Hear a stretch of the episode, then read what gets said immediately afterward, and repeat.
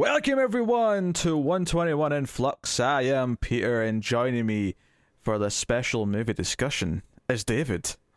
Hello, I'm here because Gotham needs me. Gotham does require a scrawny bag of vengeance. Yes. Yeah. Thank you. That's what's That's what I needed. Yep.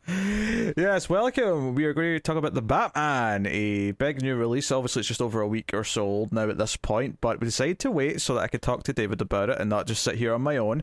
So we're going to have an in-depth discussion. We'll start spoiler free. We'll give you a warning before we go into spoilers, and we'll we'll get into it now. Just for context, if you've just stumbled onto this video on YouTube without knowing anything about the channel or the sister channel to this Comics in the Multiverse big DC Comics fan, big Batman fan, do a DC Comics podcast. Um, David is someone who actually helps out on the Comics from the Multiverse channel where that podcast gets posted. So both coming at this from a, a comic heavy influence perspective. And also do my own DC Comics podcast on said channel as well. But, you know, sure, yes. yeah, whatever. yes, yes. D- David does a show where he tortures himself by reading the new 52. Uh, Yeah. That's the thing you could check out. uh, but this is, uh, you know, this is a big deal because it's. We we obviously had the Christopher Nolan films, which came out between 2005 and 2012, and the fact that it's been 10 years since Dark Knight Rises is making me feel ancient, if I'm honest. but it's been a while since we'd had a dedicated Batman film. Obviously, we had Batman v Superman, and we had Batfleck in the Justice League movie Yes. uh, just to give you some perspective here, I think Christopher Nolan's trilogy is fantastic and is one of the, the main benchmarks of what all superhero or comic book movies should be aspiring to. And I think Zack Snyder's films are complete trash. So just to put that on the table up front, just in case anyone thinks where I stand on this, I can't I can't argue with anything you're saying, but Uh huh. I'm not going to allow myself be quoted as that because I'm afraid of Zack Snyder's fanboys. So And please don't go watch the Snyder Cut review either. That that wasn't me. That was someone else. That's right. You were on that. You, you, I you- was on that. You've talked about some Zack Snyder stuff before. That's Yep. right. That's right. Uh, so not a fan of his Batman. Not necessarily because of Ben Mm-hmm. Affleck, but just because of how that Batman was written, some of his actions and attitude. Uh, straight up murdering people left and right, things like that. You know, I'm a Batman fan who cares about that. so, uh, Matt Reeves, who directed this film, uh, Yes. has directed a couple of films that are, you know, so so, but he did go on to direct Dawn and War for the Planet of the Apes, which are two of the best modern science fiction films, and were a big reason why I was very optimistic about this going into it. Uh, it wasn't because it was still another movie with Batman slapped on the title. It was because no, there's a good creator here, a good director who I actually kind of trust now to make something, and I was optimistic because of that. But I would never say I got super hyped in the way that I used to. I think the days of me getting super hyped up for a comic book movie are kind of gone. Like it's, I'm, it's, Yeah. it's old now. I'm over it. I'm too jaded. so uh, yeah, I mean, I'm I'm pretty much the same on that boat. Um, because I pick up physical comics constantly for the past at least two months. DC has done nothing but back cover of all their stuff, just the Batman. Yeah, yeah. And interviews with the Batman, and honestly, at a certain point, I was almost tired of it. I was like, all right, fine, we get it. You got a movie coming out. Like, I hope it's good that you're putting all this in there. But it wasn't like I was pumped to go see it. Like I was, like the advertising was just like, oh my god, it's coming out in March. That's so exciting. I was like, all right, well, whatever happens, happens. And honestly, I probably wouldn't have seen it as soon as I did if it wasn't for the fact of you asking for someone to help record this with. And I'm happy I did to not bury the lead of this, but it's it's something that I was willing to put off until much later down the line just for the sake of having an empty theater to go see it in. Oh sure. I mean, for me, even I, I was willing to wait a week or two at least until things were just a bit quieter.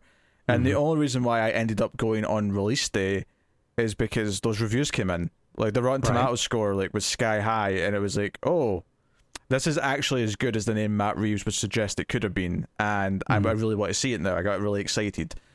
And but yeah, it was only that last couple of days before it came out. I was excited. It was it was after the reviews. So it was it was when here Oh, yeah. that, this is actually good. Like be excited. It was like, oh, now I'm excited because there's quality. Once I uh, saw the reviews come in, I was pretty hyped about it. But what really sold me was actually just like maybe two hours before I went to go see it. I went to my local comic shop and I talked to the guy. I was like, "Hey, I'm going to see Batman in a couple hours." He's like, "Oh, well, here's the thing. I hate Batman. I think he's overexposed like crazy. But that is possibly the second best Batman movie of all time. He put it just beneath Dark Knight. But that coming from him, from the guy who like knows his stuff, I was I was actually like, "Oh, okay, this is this is something." Yeah, this could be interesting. So yeah, you know, just before we get into the movie itself, like it comes back to something I think I, I've, you know, comic book readers, I think at least a lot of the smarter ones for a long time have been saying. I know you, you obviously have preferences for certain characters and certain teams and stuff. You know, maybe you like Batman, maybe you like Superman, maybe you like the Flash, maybe you like Spider Man, whatever. Mm. But ultimately, when it comes to reading comic books, you're you're probably better off in terms of actually finding good comics to read by following the creators rather than the characters because it's ultimately the creators that make those stories good. So you follow a Tom Taylor to whatever character he's writing because you like his writing, and that tends right. to be you know. Not that the writers can't go down in quality or whatever, but that tends to be more consistent. It's more of a an expectation gauge than is just the character being the character. Obviously, you hope they're going to do another good oh, Batman yeah. run or so on, but uh, and I think I would sort of take that from the comics and say that applies to the movies and not just because this is a comic book movie, I think in general, follow the directors, follow the people who are making the movies rather than just oh, it says Ghostbusters on the right. on the poster or it says whatever, you know, it says right. Star Wars. Star I mean Star Wars is a great example because people have that's been so up and down in quality because of just inconsistency and pandering to fan desires and things like that. Yeah. I mean, but that's also if you even look at the Star Wars things, you could have people who definitely enjoy things like J.J. Abrams or oh, sure. Johnson stuff, but I mean, those movies didn't work strictly because of corporate meddling and oh, whatnot. Oh, of course, but, yeah. I mean, you you can like so it. it is, it, yeah, it is allowing the artist, whoever is involved with yeah. it, to be themselves at the same there, time. There are other factors like yes, you might like the director, but if the studio say interferes and stops the director from doing what they want, then Mm-hmm. You might lead to a position where, oh, I like this director, but this ended up being a bad movie anyway. Like that's totally possible. Yeah. But mm-hmm. uh, best case scenario, though, the director gets to make the movie they want to make, and they're a fit for the the, the property. Uh, mm-hmm. You know, and that sounds really cool. The property. I hate saying that because. You know, I want to care more than just referring to it the as a property. IP. The IP, yes. Uh, but that's what that's what you're hoping for. You're hoping for a good creator on something good, and that leads us to the Batman which you know, and a new Batman movie is an event. It's actually really funny to think that uh, when Batman Begins came out in 2005, mm. uh, hmm. a movie that made me fall in love again with the character that made that started me reading comic books. I would not have read a single comic book if it wasn't for Batman Begins. Mm. So that movie means a lot to me. It's not even my favorite in the trilogy, but it means a lot to me because it, oh, yeah. it started all that. Uh, but it's it's funny to think that when that came out, it only did middling, you know, in terms of box office. It didn't make a ton of money. It took a while for them to greenlight a sequel. And I think yeah. what's so funny now is people who think, oh, Batman's everywhere. They release 100 Batman comics. They'll put Batman in every movie. Is that it's actually Christopher Nolan's trilogy in a lot of ways that gave him that, that pedestal. That, that gave oh, him yeah. that, that stance where he is that big of a character now where you can't really fail. Compl- I mean, maybe you won't make as gargantuan amounts of money if it's not mm. as hmm. good a movie, but you can't really completely fail with a Batman movie really now. No, I can't. I genuinely could not imagine a world in which a solo Batman movie does not break some sort of record on opening yeah. weekend, regardless of how it's received. It's going to break some record somehow. And this movie is the first movie for Warner Brothers that's had a hundred million dollar weekend in I think it was five years. The admittedly the last mm. two don't really count for obvious reasons. Well, yeah. But still, the fact that they, they, they after Wonder Woman and It in 2017, they had no 100 million opening weekends. And then mm-hmm. Batman does it when we're still, you know, like only a couple of things have done it now. As we're sort of getting yeah. not out of the pandemic, but we're sort of at least pretending we're out of the pandemic. We're allowing year. theaters to open back up again. Yeah. So it's just it's interesting that of course Batman does that, and mm-hmm. here we are. Uh, so it's performing very well. I think the one of the thing that shocked me, uh, just, just before we get to the, the movie content itself, is mm-hmm. I, I, assume it's the same in the US, where the the the, the film's age rating certificate will come up before the movie starts, and our age ratings, of course, aren't PG thirteen and R rating. Hmm. they're um, the relevant ones anyway are 12, 15, and 18, and it, it just corresponds to the age you need to be to see it. I Yeah. was shocked that this this came up saying 15 because typically speaking, superhero movies don't aren't 15s; they are 12s Yeah. uh, because they match PG 13. That, that's basically it. But this, and it was like, I- knew it looked a bit darker, but this was like, oh, this actually may be quite dark, relatively speaking, because it's got a 15. And I was so pleased they didn't try and edit it down for like the various markets to get the age rating down. Yeah. I I I mean for us at least in the theaters I go in, it doesn't actually show right before the movie. Mm. Um but yeah, I'm assuming this was R rated. I, I just from remembering it, I have to I assume don't it think was. it was. No, it was PG thirteen. Yeah, That's PG-13. incredible. That's just oh, all right. That's the MPAA deciding on some different things now. It's just a time. Because- It's a time thing. I I swear, Yeah. twenty years ago, there's no way this would have got PG thirteen. Oh no, not at all. Honestly, though, I feel like wasn't wasn't it a thing of like I think it was Temple of Doom. Was that the one Indiana Jones then that like caused PG thirteen to be a thing? Yeah, because it was either a G or an R rating, and they went, we need Right. or a PG or R rating. We need something in the middle. yeah. I feel like it's almost been like a horseshoe where that seemed really gruesome, and then for a while there, PG thirteen was fart jokes, and now it's back to all right, we can handle a little bit more here. Yeah, I That's mean, very uh, interesting. it definitely pushes it as far as it can probably go. Oh yeah, I, I imagine, uh, because because most PG 13s, like I say, are a 12 in the UK, right? Hmm. Uh, at least in recent times. If you go back to like the 90s when they were more strict in the UK, it did veer towards a 15, and our rating was almost always an 18. Whereas now, I'd say most PG 13s are 12s and most R ratings are 15s, and there's the rare like extreme film that's an 18 but it's it- you know it's but it's something that is proper violent and sadistic or really sexual or something like that but for the most Right. part you're you know, you're looking at 15 um so that was surprising. It was just it was a shock when it came up. That was like the, you know I, I, the reason why I'm even putting it here at the start I know people are probably like "T- talk about the movie already. But it was just this was my experience of going to see it is that I got to that and I was like oh shit. And uh, like, all of a sudden there was this flood of all right okay. What you got? What you got Reeves? Give it to me. I guess, I guess if they showed the ratings before the movies, I would actually be on the flip side of that. of, sure oh, yeah. This movie, which has been pumped out as this sort of like actual sort of scary Batman movie, something that's actually like realistic and grim and dark, is only a PG 13? okay. Yep, yep, yep. So, yeah. So, like I say, we're starting spoiler free. Uh, Yes. So we'll we'll get to general impressions. You know, we kind of implied it a little bit. So you definitely implied it. But uh, what's your general feelings on the Batman? I mean, I definitely I can't fault it for pretty much anything it did. It was it was great the whole way through. Um, I I of course have little, you know, small nitpicks here there, things that got to me as a comic reader, and then things that they did specifically for me as a comic reader.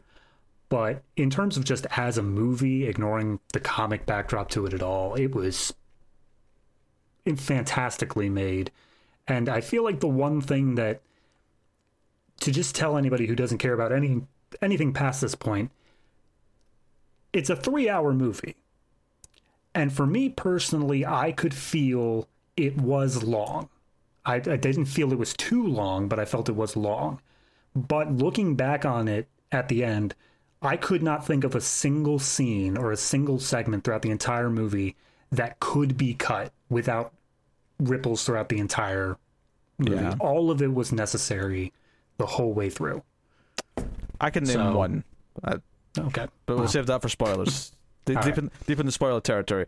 But I can hmm. name one that I would have at least put in the mid credits because it felt like it should have been separate. But Okay. Well, yes. Anything Yeah. anything in the epilogue section, yeah, that could Sure. be shuffled around. But yeah, for uh, all the plot relevant beats. Uh, absolutely. Uh, I, I think it's so fascinating. Obviously, we're going to compare it to the Nolan films at some point mm-hmm. later on. We'll do that, but it's so fascinating to have a different creative voice also make a good Batman, and it is a great Batman movie. Oh, It yeah. is great in many ways. It feels distinct from the Nolan films. It does. Obviously, there's a lot of overlap in some of its ideals because it's still ultimately Batman. He still, he still does not kill. He still does not use guns.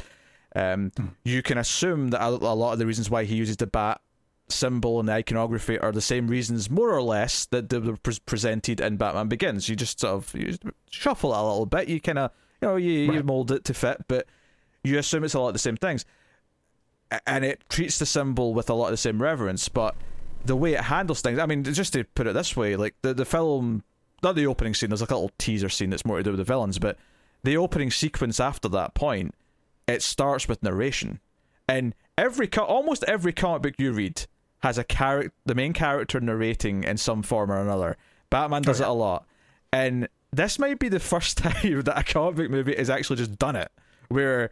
And it, so, it, it, it sounds like year one narration boxes because he mm-hmm. starts off by saying the date. He's like, October 31st. You know, It is like, the city's, you know, whatever. And he starts talking, and I'm like, in the mood, the character, it just, it felt like a, a genuine attempt at capturing the feel of a dark and gritty Batman comic, but a Batman comic Yeah. uh, on screen. Like I really felt that, um, and I think in the one hand it is grounded and gritty, but in the other hand, there's some things that felt more comic booky to me than the Nolan films. It kind of depends on which stuff you're talking about. There's some stuff that because. I'm not gonna Yeah. lie, I could see them throwing like a Mister Freeze in a sequel and it not feeling out of place in this. No, I mean I could see I could see a lot of villains actually coming up. There's a few that are just a bit too outlandish that I don't think would really work, but they laid and not to spoil anything, but they laid a lot of seeds Yeah, for sure. a lot of different avenues they could take in future sequels. Absolutely. So um, yeah, I mean, and I don't, I don't, I mean, maybe I missed something. I don't recall a Mister Freeze. no, outhandedly, wasn't. but- no, uh, but, no, that is you're right. It is someone who just based off of the world they built, it is completely possible for that to show up. And just to go off of your comparisons to the Nolan trilogy, I feel that yes, there are it is more grounded and real. There are some comic book moments to it, but I feel that the biggest difference between this movie and the entirety of the Nolan trilogy is that even at Nolan's darkest and grimmest moments, it still had more polish to it than Sure. this Oh, sure. Batman's world did. This is a completely rough edged, like it's a city with actual yeah, people in it. it's a steampunk more looking or feeling world and mm-hmm. i think one of the big improvements to compare it because because that's the thing i think if you compare this to the nolan films i think they both do what they're setting out to do extremely well and mm-hmm. Some of those things may appeal to you more depending on what type of batman fan you are one thing that i would i think would be a genuine critique of those films and i love all three of them would be oh the city doesn't really have much character whereas in this film the city Yeah. does feel like a character and you get locations i mean I, I, I don't know what Yeah. I could tell you when they said the, the words iceberg lounge the, the, the, the pop I had in my head of like just nerding out because I was like oh they're finally doing the iceberg lounge because that's where Penguin like hosts Mm-hmm. like illegal club or well legal on the surface but illegal shit underneath Right. Uh, like that sort of stuff. And sure, it wasn't like on a a little floating island, and it was didn't look like a, the Fortress of Solitude. But uh, that's okay. That's okay. We can make it more grounded. I mean, Um, for me personally, the moment that the city came to life for me was almost practically at the very beginning. Yeah, no, I, I Um, agree. Yeah, was that there was a scene of there was a fight scene to preempt it, but then there was just a scene of uh, Bruce Wayne just driving his motorcycle through the equivalent of basically Times Square, but it all has like cobblestone. They focus that he's driving over a cobblestone road yeah. instead of actual pavement. I'm like, that's such a small little thing that could go completely unnoticed, but they focused on it and they gave more character to just this city as a whole. Yeah, and it's a focus thing as well. It's it's Bruce talking about the city and describing it in this way where he, I mean, yeah, he's, you could make fun of him and say he's been a bit broody and talking about the city and how he's in the shadows and all the rest of it, but it hmm. really does give it this character that I, I think if you compare it to the Nolan films, that that's something that uh, this has against those. Um, hmm. Because I think you know, if I was to say what each one of them do on a broad stroke, I would say Nolan's films are about ideology, and they are so good. Like I, I always recommend this, but I think one of the best discussions I've ever had on this on YouTube was me and Connor reviewing. We did all three, but we reviewed The Dark Knight, and we just had this discussion about the Batman and Joker in those movies were about battling ideologies and how it was a great f- epic about that, and why it's part of the reason mm. why that film is so good is because that depth is there.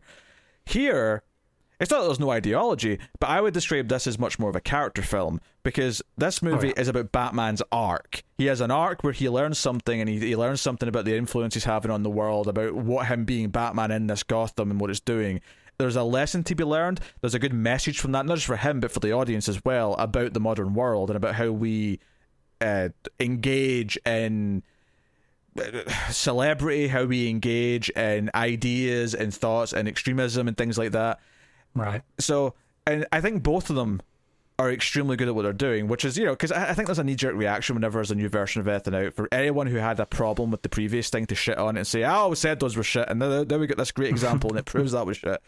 I Right. think they are both exceptional at what they're setting out to do, and they set up mm-hmm. sit side by side for me. As far as ranking them together and saying where do they, they fall with each other, is this better than one, two, or all three of the other? Like I, that's so hard. I I mean, like you're saying, it's it's they're doing different things. They're practically apples to oranges of how do you really compare. Yes, it's the same character, but it's two completely different ways of approaching it. Yeah, absolutely. Uh, this is a very amateurish Batman who isn't great at everything. He he does get hit. He does make mistakes. Um, but he's got things to learn. As as much as it is, they say it's not an origin, and it isn't because it doesn't over explain how he became Batman Oh, yeah. or anything. The arc he has in this is still very much that of an or. It's, it's, it's I'd say it's an early coming of age Batman story in that he has to still learn a lot about what he's going to be as Batman in this film. Uh, even though he's already in a bat suit and he's already calling himself Batman and, and so Yeah. on. So there's a lot of that going on. Yeah, I mean, just I would say that this movie is they don't explicitly say that it is what it is, but this felt like Batman's first foray into supervillainy. Oh, for sure. Whereas Yeah. everything up to this point has been the year one style, like mobsters and drug runners and stuff like that. Whereas this is the first time that he's going up against an actual supervillain. And that's what's really testing his mettle. Of, Yeah. The, the the key things that are already set up when the movie starts is that he's been operating for two years.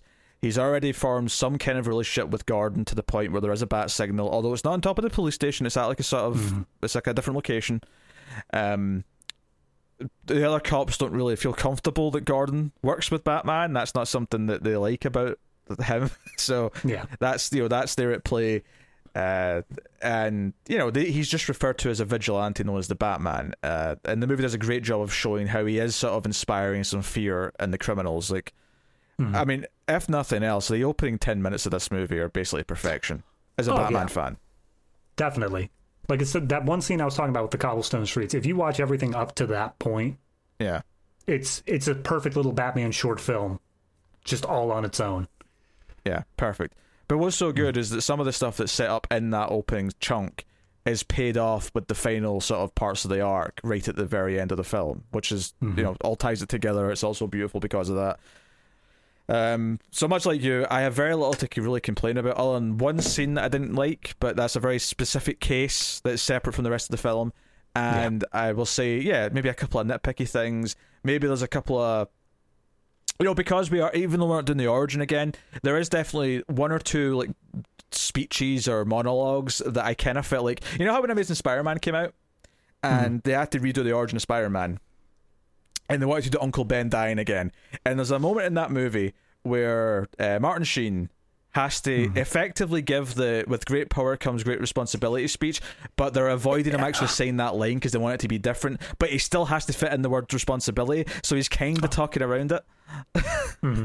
right? It's not as bad. It's not as bad as that, but there is like one or two scenes in this where like Catwoman's giving a speech or Alfred's giving a speech, and it's like.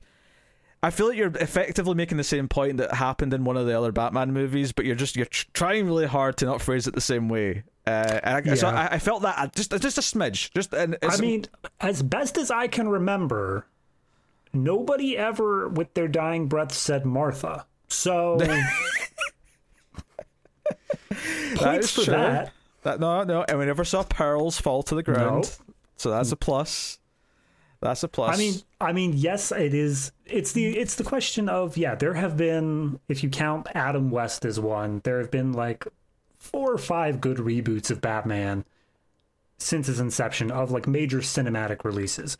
So if you're going based off all that, eventually at a certain point, yeah, just because the character has to exist as the character is, you're going to be saying the exact same things over and over again. Yeah, and it- it, it's a question of whether or not you even bother, whether or not you even try to say that same thing again. mean, For if- instance, in well, in this movie, we, like you said, we don't get the actual moment itself. We don't get Crime Alley. We don't get the Wayne's Mm-hmm. dying like in front of Bruce. Same sort of thing in uh, MCU.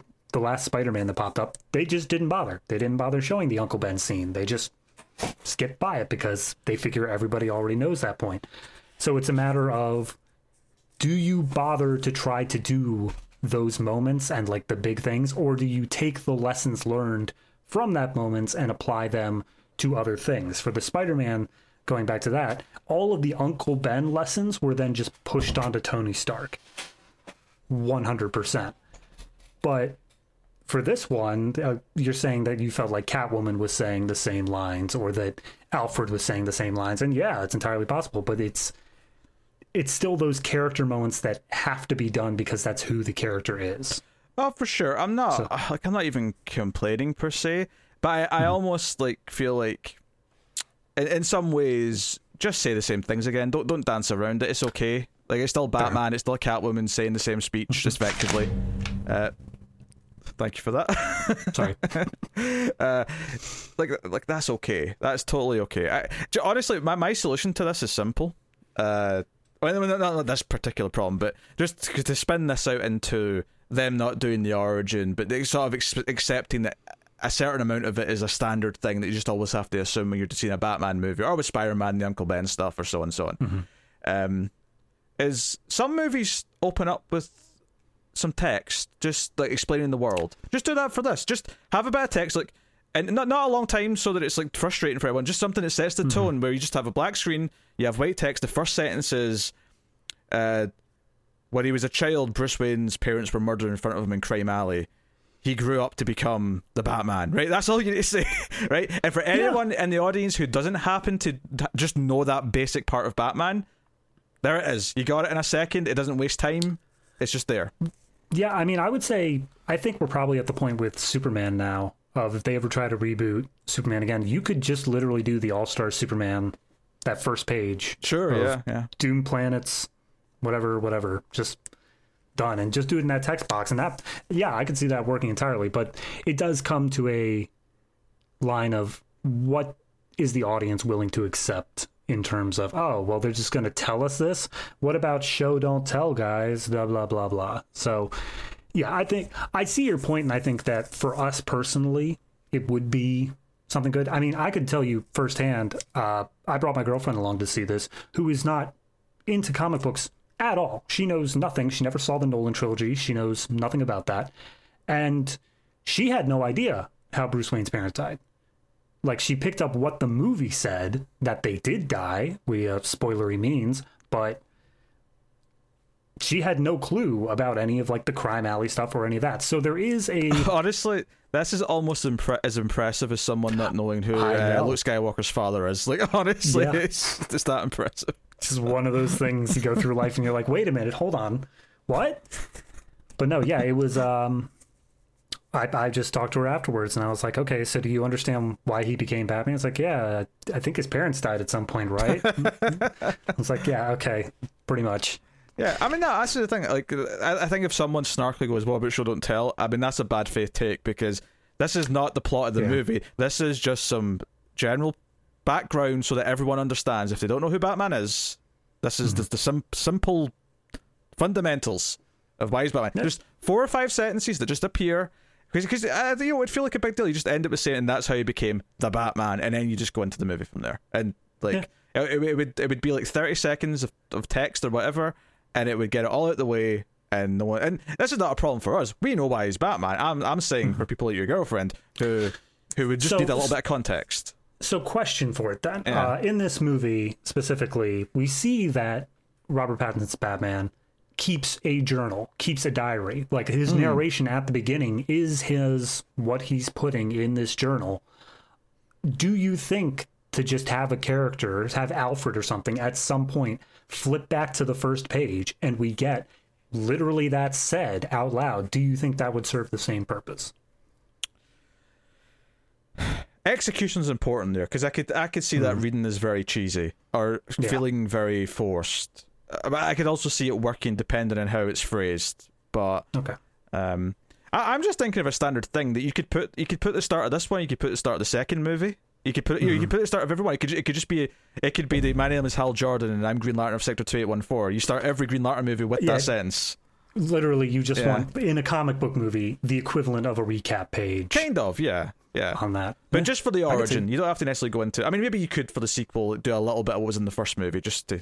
Why not? You know. You know, in this Yeah. case, Bat- Batman took on the Riddler and blah blah blah, blah. and just just a simple one sentence, two sentence summary, just to set us all up. And even if you've seen the first movie, you'd be kind of like, "Oh, this has put me in the mood," because it's just given me a little taste of what the last movie was, and yeah, here we are. I can see it. Uh, you know, I- I'm not a big fan of the Raimi Spider-Man films, but I did think it was quite smart how they sort of recapped the previous films and the opening titles as of two Yeah. and three. That was a smart little idea. Yeah, I mean, but that is also just a trend in movies. I- I'm pretty sure since like Nolan's stuff, where just opening credits aren't really Oh yeah, a thing. yeah. That's not a thing. He's never. I think he had maybe them on Memento. Oh, hmm. I I think he had them in Insomnia, but I think ever since Batman Begins, he's just never done that. They're always Yeah. at the end now, the opening titles. But I feel like that's a lot of movies have inherited that ever Yeah. since then of just like let's get the production logos and then Yeah, move on. they just want to get started. They want people to just be into the movie immediately to sort of capture people's attention. It makes sense.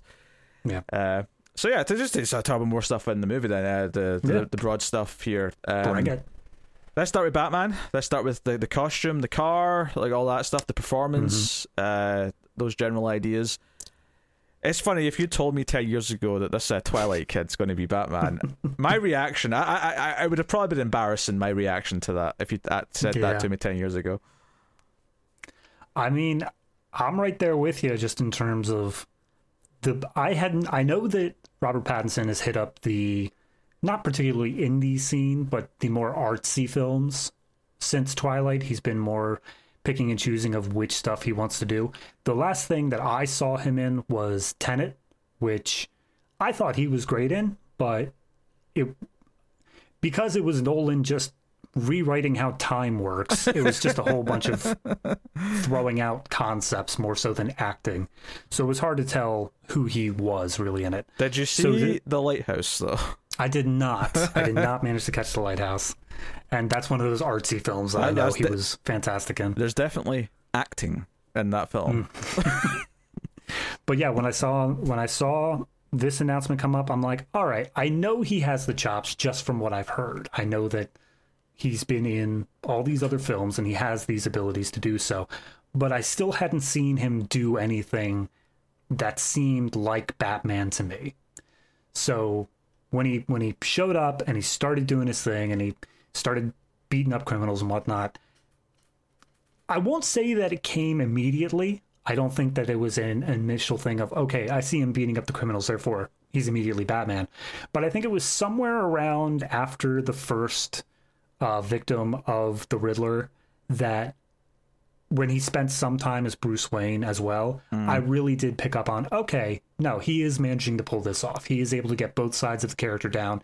And even when he's Bruce, I could still feel that like inner rage turmoil sort of thing that a lot of times people just don't continue like a lot of i i don't want to downsize any particular actor but i do feel like that especially for the 80s to 90s batman movies they had such a line between bruce and batman where it was just completely separate characters nolan's was a little bit closer and i honestly i couldn't tell you batfleck i had I guess, if you can consider what he was doing as Yeah. being separate. But when it came down to this, it felt like he Bruce does consider or I guess I should say Robert does consider the two to be separate characters in terms of it's always Batman underneath and Bruce is just the part he's playing over top of it. Absolutely, because it goes back to uh, Kill Bill, right? The speech in Kill Bill, where Bill gets this wrong for the record, right? But, Oh, but yeah. Bill famously gets this speech wrong where he talks about Superman, and he says his speech that he gives in Kill Bill, which is a fantastic film. I love Kill Bill. I love it. But he Volume gives- two to be specific. this is Yeah, I mean, I love the whole thing. I always think of it as one movie, Yeah. to be honest. But yeah, this is in That's volume two. Uh, he gives this speech about Superman where he talks about Superman's unique among superheroes because Superman's who he really is in Clark Kent's The Disguise. It's his critique in the human race. And he's completely wrong, right? Superman is way more nuanced than that. But what's interesting about that, and the reason why I'm bringing it up, is because what he actually says is much, much closer to Batman.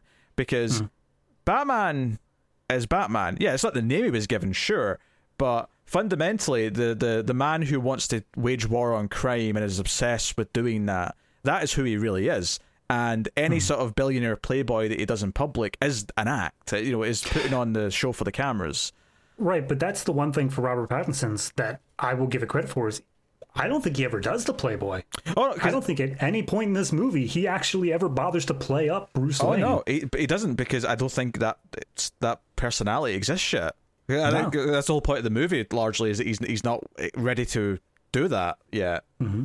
So He's still living 100% in bat mode. And Yeah. I'm, I think there's a line early on where it is him just trying to justify to Alfred, like, no, I, I don't need Bruce Wayne. I'm Batman, like, Yeah. all the time. I would be if I could be. And you know that was part of a story beat in the Nolan trilogy as well. Alfred would try to mm-hmm. convince Bruce, you know, you have to like, per, you know, from, from a, a public perspective, you have to honor your family line because Bruce didn't care about the party that he was throwing for you know Right. for his parents or whatever.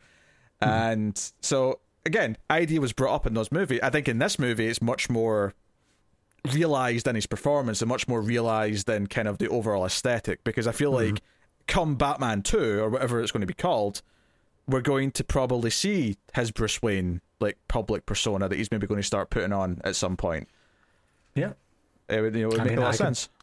I could certainly, uh, depending on what side of story they want to go to. Uh, again, spoilers for one of the seeds they do. I won't bring it up, but just because of a certain character who may be coming back, I feel like the concept of who Bruce Wayne is is definitely going to be something that could lead to a major plot point. Yeah, and uh, you said for you there was a moment somewhere a third into the movie or something where you said you know he's nailing it, he's being Batman. There's a very specific moment fairly early on for me where I went, holy shit, that's a that's Batman. It's a Batman that I don't feel like I've ever seen on screen before. And there, it was it was a very like poignant moment for me where it just kind of hit me that they've never done that type of moment with a Batman. And it, it kind of part of it comes from the fact that I feel like Pattinson in the cowl does show a lot more personality with his eyes. There's a lot more emotion Oh, yeah. coming through from him. Um, there's definitely you get the sadness of Batman at times from him, and it was one of those moments that kind of hit me. I'll get specific in spoilers, but uh, really, really good stuff, and it felt unique as well because. I felt like this Batman movie was ex- excelling at things that other Batman movies had yet to bother even trying, and I think that's Yeah. what kind of made it feel kind of special from a comic book fan perspective, where I'm like. Oh, this is nailing elements that not for, for whatever reason no other movies tried to do up until this point, and it was it was hitting them, and I was like, oh, this feels great to to get these in this movie. Uh, what do you think about the uh, the outfit? I it took me until the end of that first fight scene because that was just to just to go off of what you were saying in terms of he was really laying into different things with Batman. Like Nolan's Batman, they spent the whole thing of him training with the League of Shadows and the whole thing of him being a ninja and using the shadows. And being quiet. and it exactly. And it allowed him to do that whole thing of like building up fear from a from a concept of you don't know at any given point where he is. He could he could be across the room one second and on you in the next. This batman in that first fight scene and several times throughout because of just the weight of how heavy his costume has to be to be bulletproof, to have these gadgets, to do these things.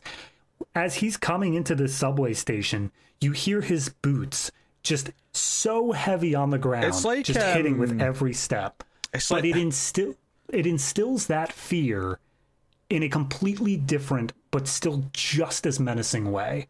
I mean, it still Oh, plays. It still plays into that idea of you don't know where he is because it, it talks about that even the idea that he mm-hmm. might be here. This like you might be the criminal Right. he comes after tonight. So there's still that looking into the shadows and worrying. But Yeah. yeah, this is very much a no, no. You're going to hear me coming because the sound of me mm. coming is going to scare the shit out of you. Exactly. You know, that's kind of. I would say it's, it's very RoboCop. The footsteps almost. There's this, you know, mm-hmm. the sound of just doom coming your way. Like yeah, pretty much just heavy metal just on the pavement wherever it is. Know, But yeah, it's it the the concept of Batman's fear here isn't so much of he could be in any shadow around you. It's a concept of he could be anywhere in Gotham at any given night. But if he happens to be around you, you know exactly where he is, and you will not be able to get away from him. Yeah, yeah. It's it's he's the the coming boogeyman that you can see coming for you. Uh, it, it's a very interesting, different, t- and it did it did catch me like this, like oh they can hear him coming. I mean, I love this moment, but they can hear him coming. That's very different to to what we've seen before. But it's still using fear, which is the key thing. Like he's still Batman. Uh, so no, that's really neat. Um, But yeah, no. As when it comes down to the rest of the costume, uh, I, uh, I mean, the thing that I really can't fault anything for it is that everything on that costume feels like it has some level of purpose. it's practical, yeah, and it doesn't It's feel all practical. there's not an infinite amount of gadgets either. There's like he's got like one grapple thing he's got in his wrist that he he'll, fire off. He's got one or two Yeah. things on his belt. Uh, his He he's I think he may be one of the first Batman outside of Nightmare Batfleck, which was actually he just has a bunch of like pouches and stuff. yeah, yeah. Like he went full 90 because it's just like, okay, I don't have enough room to carry this particular thing. And he just has it on a thigh bag. Like it's all practical the whole way down of here's what I need to do my job. And I'm going to bring it with me in the most ergonomic way I can. Yeah, uh, like his chest plate, he, he sort of comes off, and I thought he was going to throw it at some point because it looks like a batarang. Same. But he's so close. He uses it to cut something. I, I wonder if that'll be something that sort of like evolves as, as he sort of gets these ideas to upgrade things and I feel like if it's ever going to be thrown, it's going to be in an act of desperation. Sure, Like there's something far away that he needs to like cut, and he's just going to throw it at it just to have that happen. oh happen. maybe yeah. Uh, or possibly maybe he'll fight a ninja at some point and get the idea for like a throwing star style bat shape. Entirely possible, You know, yeah. Uh, that is something that is something in future sequels that I would love to see of just the small but noticeable refinements to the Yeah. suit. Because right now things- it's very like it feels homemade right now. It feels Oh, yeah. very like Absolutely. built. I mean, impressive, but built. Uh, so I'm I'm pretty sure it falls under spoilers, but the the gadget that he pulls off when he has to jump off the roof of the GCPD. yeah, yeah, I'd say that's a spoiler. Oh my god, that was I. I if you want to talk about a popping moment, that was a moment I'm like, this is all right. This is good. Uh, yeah, no. So, so by and large, I like it. I mean, I still kind of wish there was a it was a bit more of like a grain black color scheme. Like movies, for whatever reason, just like to go all black, and I guess it's, it makes Yeah. sense because it's stealth and it's more practical. But the Mm-hmm. the comic book fan in me, if there's if there's one thing Batfleck has over the other ones, is that he had some grey and black in his outfit. At least at least the first Yeah. time. I think when they got to Justice League, it, it sort of became more one tone again. Uh, Yeah, I, I mean, I try to block that out as much as possible, but I'll blame you. but when again, it comes down to yes, I would like it to be more comic looking. I would like to have it be something that I'm more familiar with, but this this isn't the guy who's like Tony Stark doing a paint job on the suit before he takes it out. Like Sure. this is the guy who he found a metal plate, he sculpted it as it needed to be, and it is now his chest plate. I mean, I mean to put it this way, like you know, Batman in the Nolan films very much had kind of already had this like philosophy before he became the hmm. character, where he talked about, oh, you have to shake people out of apathy with dramatic examples. A symbol can be all this, and he had all these ideas of how important the symbol should be. And that's a hmm. fine way to like do it. That's a fine way to write the character, and that he has these like notions before he like does it. Whereas this is a Batman who has a lot of the, the fighting crime notions and he has the anger and he wants to do something good and he wants to fight crime, all that stuff.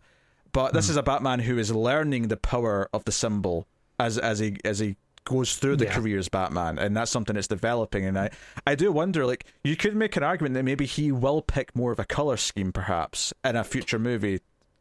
Yeah, I mean, I would I would say again, no spoilers, but just based off of the things that he learned over the course of this movie, I think Mm-hmm. that it, it would be necessary for him to have more. I don't want to say public appeal, but you know, something that is able to be seen. Yeah, I, I, it's just interesting that it, they, they have the option of doing that now. I, I wouldn't be disappointed if they don't. If they keep a consistent look, I think it's fine because you know Oh, yeah. it's just what it is. But uh, there, there's definitely avenues for that. Uh, the car as well. It's it's basically just a car that he's souped up with a, a- you know with an engine and some. he's- got like a little bit of like a fins at the corners at the back, but not Yeah. much. It's just it's very subtle. But again, that's exactly it goes down to the exact same thing of the suit, where he's Yeah. like, I need a car that can handle a tumble and can go fast. So he picked a muscle car and he souped it out. But not a tumbler. Exactly. but it doesn't it doesn't it's nothing that's like okay, where in the world would he have gotten that thing? It strikes you as okay, yeah. yeah, no, I could see him like yes, he has to spend a huge sum of money to get the thing, but it's still commercially available. It's still a thing that he could just buy. I honestly, I know we didn't get super good looks at it over the course of this movie, but I would say that this is probably, I would say, at least top three of like most iconic Batmobiles for me, of just something that he's able to just. I, iconic's the wrong word because that implies that it's stuck in mind. I think this is one of the top three, like most well thought out Batmobiles. Well, well, I guess I should put it. I'll spend that. that- I- I'll spend that and say it's probably the best Batmobile sequence that's been in a Batman movie. Oh, that's without a doubt. Yeah. That was fantastic. There was no riding up walls or anything like that, but who boy? Boiling acid, which is the last movie the Riddler was in. We had the boiling acid nonsense. Which it, it really really surprises you. Like Matt Reeves was able to get in front of the WB board and be like, "Okay, I have this great idea for a Batman movie, and I'd like to use one of Batman's major villains that hasn't been used in a while." It's like, "Oh, you want to pull back Scarecrow? We haven't used him since Batman Begins." No, no, no, no, no, no, no. I want the Riddler. To be fair, I think Riddler is one of the bigger characters, and that movie kind of hurt hurt him for a long time. But it's been, mm-hmm. you know, over twenty years. Oh yeah, it was time. No, I, it was time. I mean, if if if Scarecrow in the comics has recently, as with Fear State, gotten this major makeover because it's just been he's been a joke for so long. I think that this movie could be the justification to give Riddler a similar makeover. I don't think he needs to look like this. Sure. I don't think that's the right way to go. But I do think making him an actual threat again, beyond a joke, was far overdue for him. For, uh, for sure. Yeah, I, I like Riddler in this movie. I know some people are mad that the costume isn't re- real close to either the jumpsuit or the, the green jacket and hat look of Yeah. comic books. But honestly, there's moments in this where his actions and how he messes with Batman feels very Riddler, but it's also equally merged with something like a Zodiac killer. And mm-hmm. where it goes later in the film, where it kind of like, there's definitely a type of person in the world today that you can kind of compare him to, or uh, Oh, yeah. you know, type of group that he would belong to. And I think when it gets to that stuff, it's like, okay, I think as a thesis of like saying, I'm going to take this Batman villain and mix it with this real type of person. I think that that's why you end up with this version of the Riddler, and I think it works in the movie, and it works for the message and the lesson that Batman both learns and what the audience kind of gets from the message as well. So, Oh, for sure. I mean, the costume is used very heavily in the advertising, at least from what I've seen. It's just been, mm-hmm. again, that sort of Zodiac style of like, here's this creepy guy in this creepy outfit. But in the movie, I don't think, I mean, a lot of the movie is spent either very grainily looking at just his face or him completely out of costume. I don't feel like the costume is particularly that big of a thing. yeah, and he's he's, the he's off camera for so you know like he's not Yeah. there on screen because he's leaving notes. Yeah. It's it's not him. It's messages, So- Mm-hmm. it's notes, it's maybe a voice recording here or there, or like it's Right. Yeah, so you don't actually see that much of him in costume, so it's not really that much of a big deal. Uh, there, Mm-hmm. But there yeah, is- no, I com- I completely agree with the getting it all linked together with actual real world things. I Yeah. think that that was in terms of you still have the character himself be identifiable as basically just he truly believes and he probably is the smartest man in the room. And he is aware of that. But then it links him into this larger ideology of where those types of people tend to go to. Yeah, and it really fits for everything And but there, there are still forward. moments. There, there's a moment in this film where Batman is going through a building and there's green paint in the walls directing him with lots of question marks. And I'm like, if you've played those Arkham games, like you feel Mm-hmm. Oh, yeah. those moments in that scene, like you do. Mm-hmm. Uh, so yeah, there's times where it feels super Riddler. Uh, Oh, for so, sure. Uh, no, it's good stuff. Um, so yeah, Catwoman, of course, again very low key. It's just you know, it's really just a, a cat suit, and she has like a balaclava that's got some pointy bits that are kind of like cat Yeah, ears.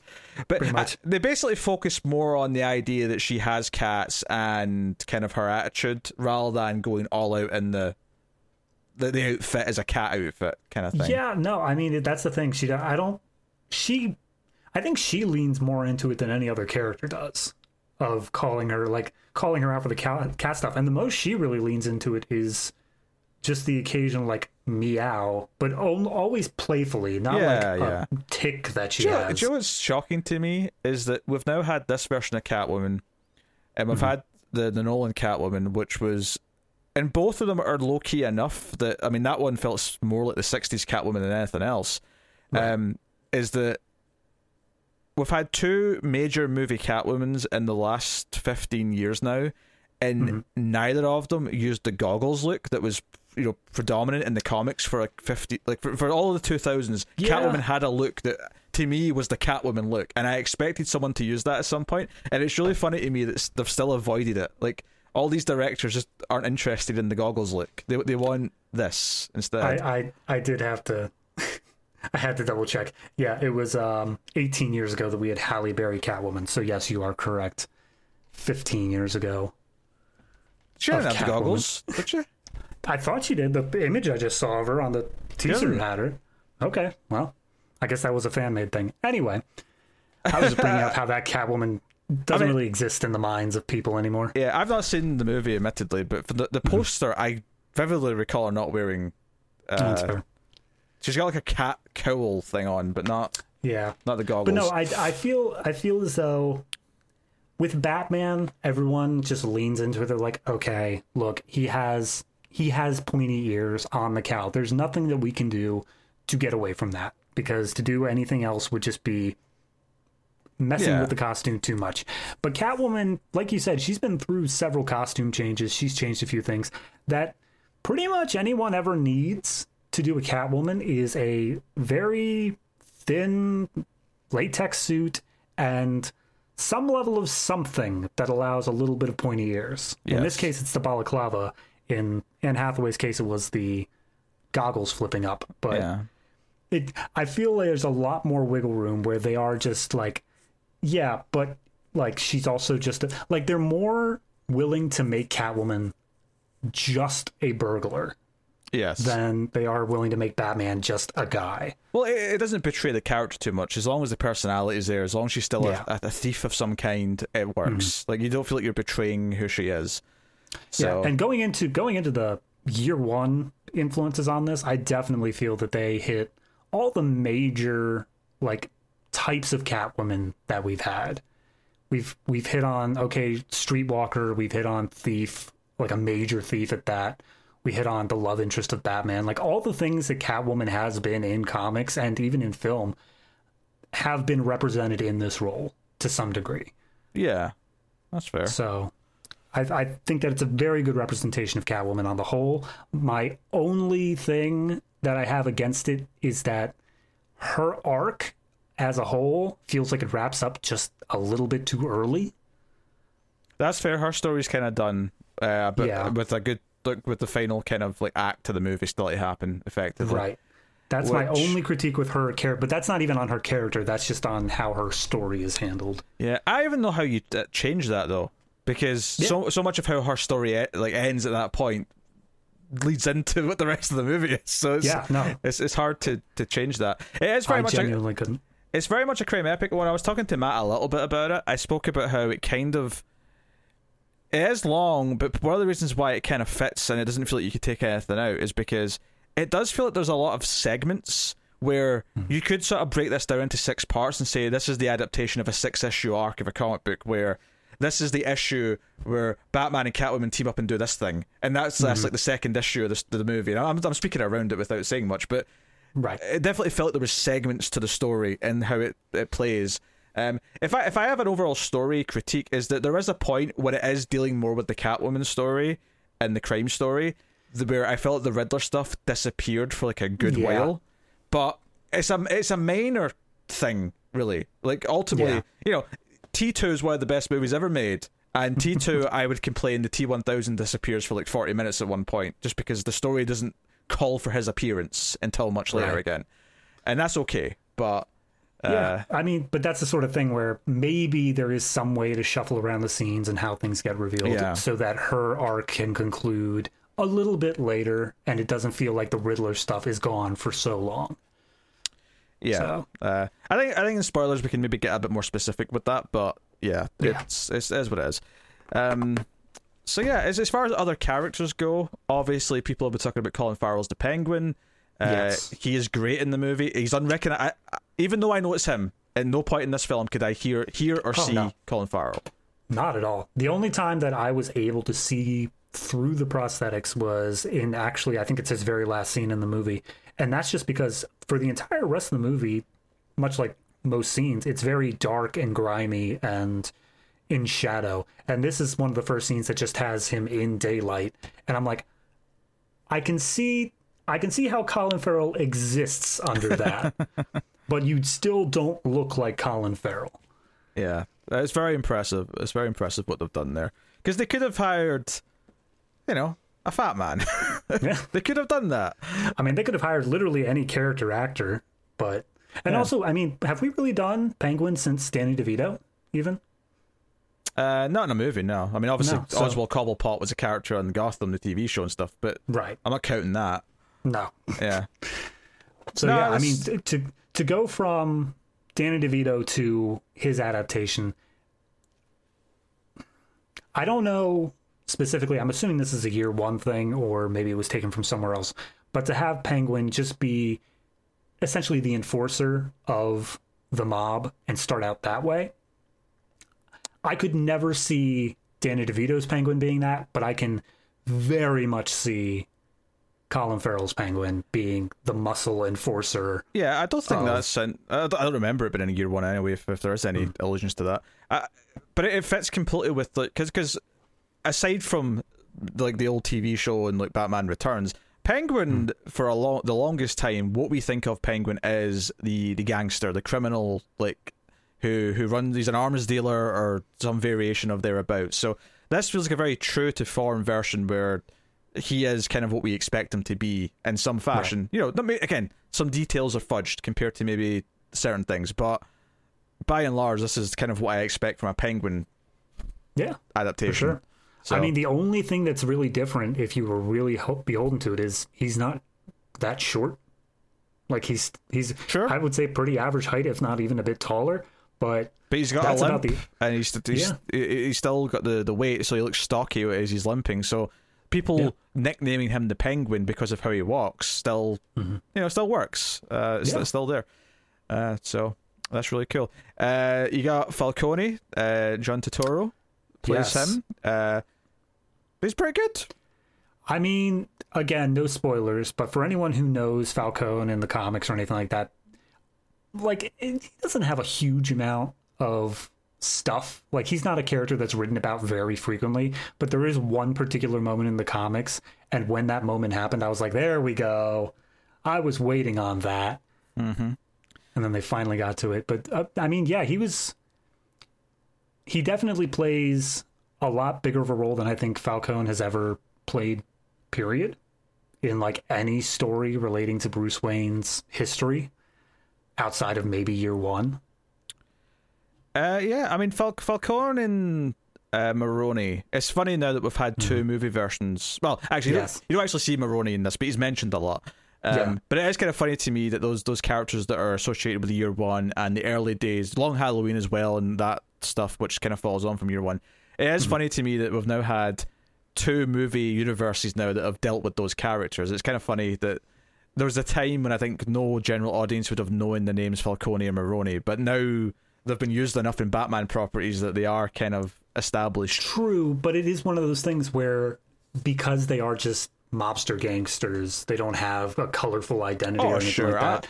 I'm not I saying like that's was memorable to an audience. I'm just, you Oh, know, yeah. it's, just funny to me that mm-hmm. you know people, people Oh know yeah, that. because that's the sort of thing where I could I could probably show every if they even did a third one, I could show every appearance of them to somebody who wasn't familiar with the comics at all, and I'd be like, "All right, who were the recurring characters in those movies?" And they'd say like Batman, Alfred, Commissioner Gordon, and that's it. And I'd be like, "What about that major mobster from the Batman? Is uh, who?"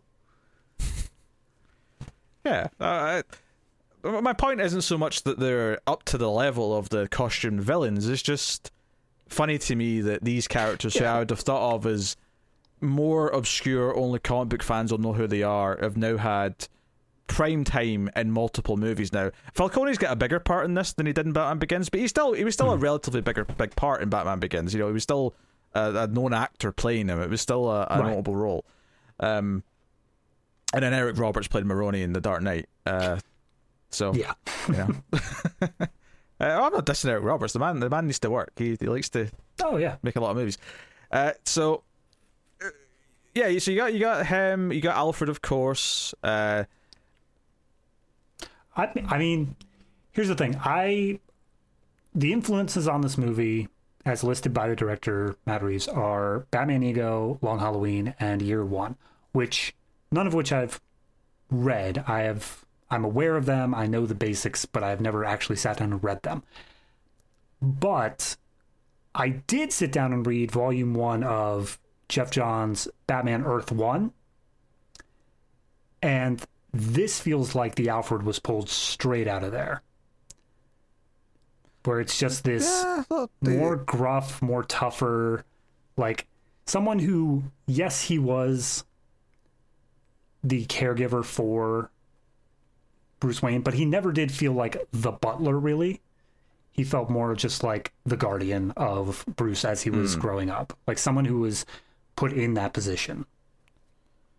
Yeah, uh, I liked him in the movie. I think he feels less traditional Alfred. I, I can see what you're saying by saying he's closer to the Earth one, although I still don't think he's over the line because there's, a- there's like a sort of line where the Alfred in the Earth one is like this really military focused guy who's like really tough and training Bruce and stuff like that. Whereas here, Alfred, he's still got that kind of sassy. He doesn't really approve of this Batman shit, but he's going along with it because he cares about Bruce. Uh, he still has that core characteristic. Yeah.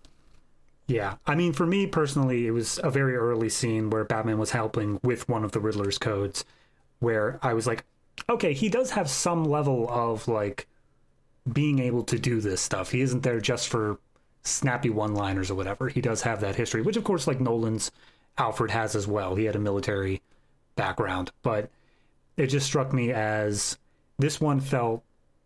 It was the first time that Alfred actually felt gruff in any sort of way. Oh, sure. Yeah. So And maybe that's like, is that Reeves' best version or preferred version of Alfred, or is it just a case of, well, they've had just pure sassy Alfred, they've had just pure polite butler Alfred. Maybe we go with the gruff version of Alfred this time. Uh, but you know that that core idea that like he does start to help like solving the riddles and stuff like that. That that does feel very traditional comic book Alfred as well. Is that he Yeah. does start helping and he does get involved in the cases and um. So I mean I've, I've got some stuff to say about Alfred and spoilers, but, we'll- but Oh, yeah. yeah. for sure. Um. So I'm just trying to think of any other c- core Uh, characters. Gordon's the only one I would bring up. Gordon, yes, uh, Jeffrey Mm-hmm. Wright. It's it's an interesting take, actually. I think uh, Mm-hmm. Go- Gordon is an interesting one to tackle because I feel like for me, the Nolan trilogy kind of that. That's one of the things they got perfect. Yeah, like that they, was spot on. they got Gordon as as much as I needed Gordon to be right. And I think it was interesting in this because we have this character who he's still acting like Gordon. He feels like Gordon when he's interacting with Batman, but we don't necessarily get to see what that how that relationship was formed. So mm-hmm. it is kind of working at a, a deficit compared to the Nolan films in this way. Yeah, I mean, I think that it establishes what it needs to for this particular relationship, where it is essentially Gordon is 100% in Batman's corner right Yeah. now. Like, he has no reason to doubt that he is all in on the bat. And it's it's interesting because I feel like throughout all the movies of the Nolan trilogy, Gordon was always still willing to like talk down to Batman if he disagreed. He may have still ended up going along with the plan, but I think there's a point in every single movie where Gary Oldman's uh, Gordon just said, "All right, well, I appreciate the opinion, but we're doing it this way." But then Batman you didn't, usually went ahead with his own plan anyway. But this movie, it, it, he, Gordon didn't need any sort of convincing to the point where he was actually sticking his neck out for Batman's mistakes as well. So, Well, well yeah, for the was- record, I, I don't have a problem with either of this, either Oh, of no. these versions, because. Like I think Gordon having the agency to challenge Batman if he does disagree with something, I think is important. And Oh no. if anything, it's, It's- something I would hope we see perhaps in future movies. Uh, oh yeah, for sure. It's definitely two sides of a perfectly valid way to do things. I'm not saying that one is better than the other, but it is interesting in how I mean, discounting J.K. Simmons Gordon because he got all of like 10 seconds yeah, on screen. we can't count him. Yeah, But from the I mean, Gary Oldman's Joker was really the first Joker. Joker. Uh, Gordon. Gary Oldman's Gordon was really the first uh, time that Gordon was given a real character. None of Yeah. the '80s movies really did that.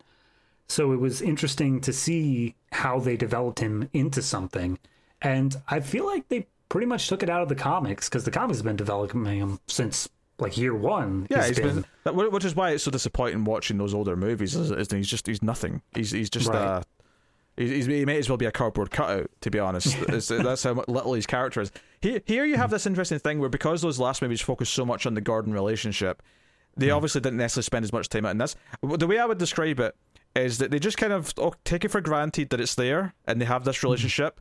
Uh, Jeffrey Wright is likable in the role and they have Yeah. some nice moments together, but it does not have the development given to it that you got to see throughout Batman Begins or through those other Batman movies. And as a result, Yeah. it's missing that spark to make it feel special in the same way, but they're not doing anything wrong with what, what they're like with each other or how they're interacting either. It still feels important to Batman's mission. He still feels like he's necessary as an ally and all those other things.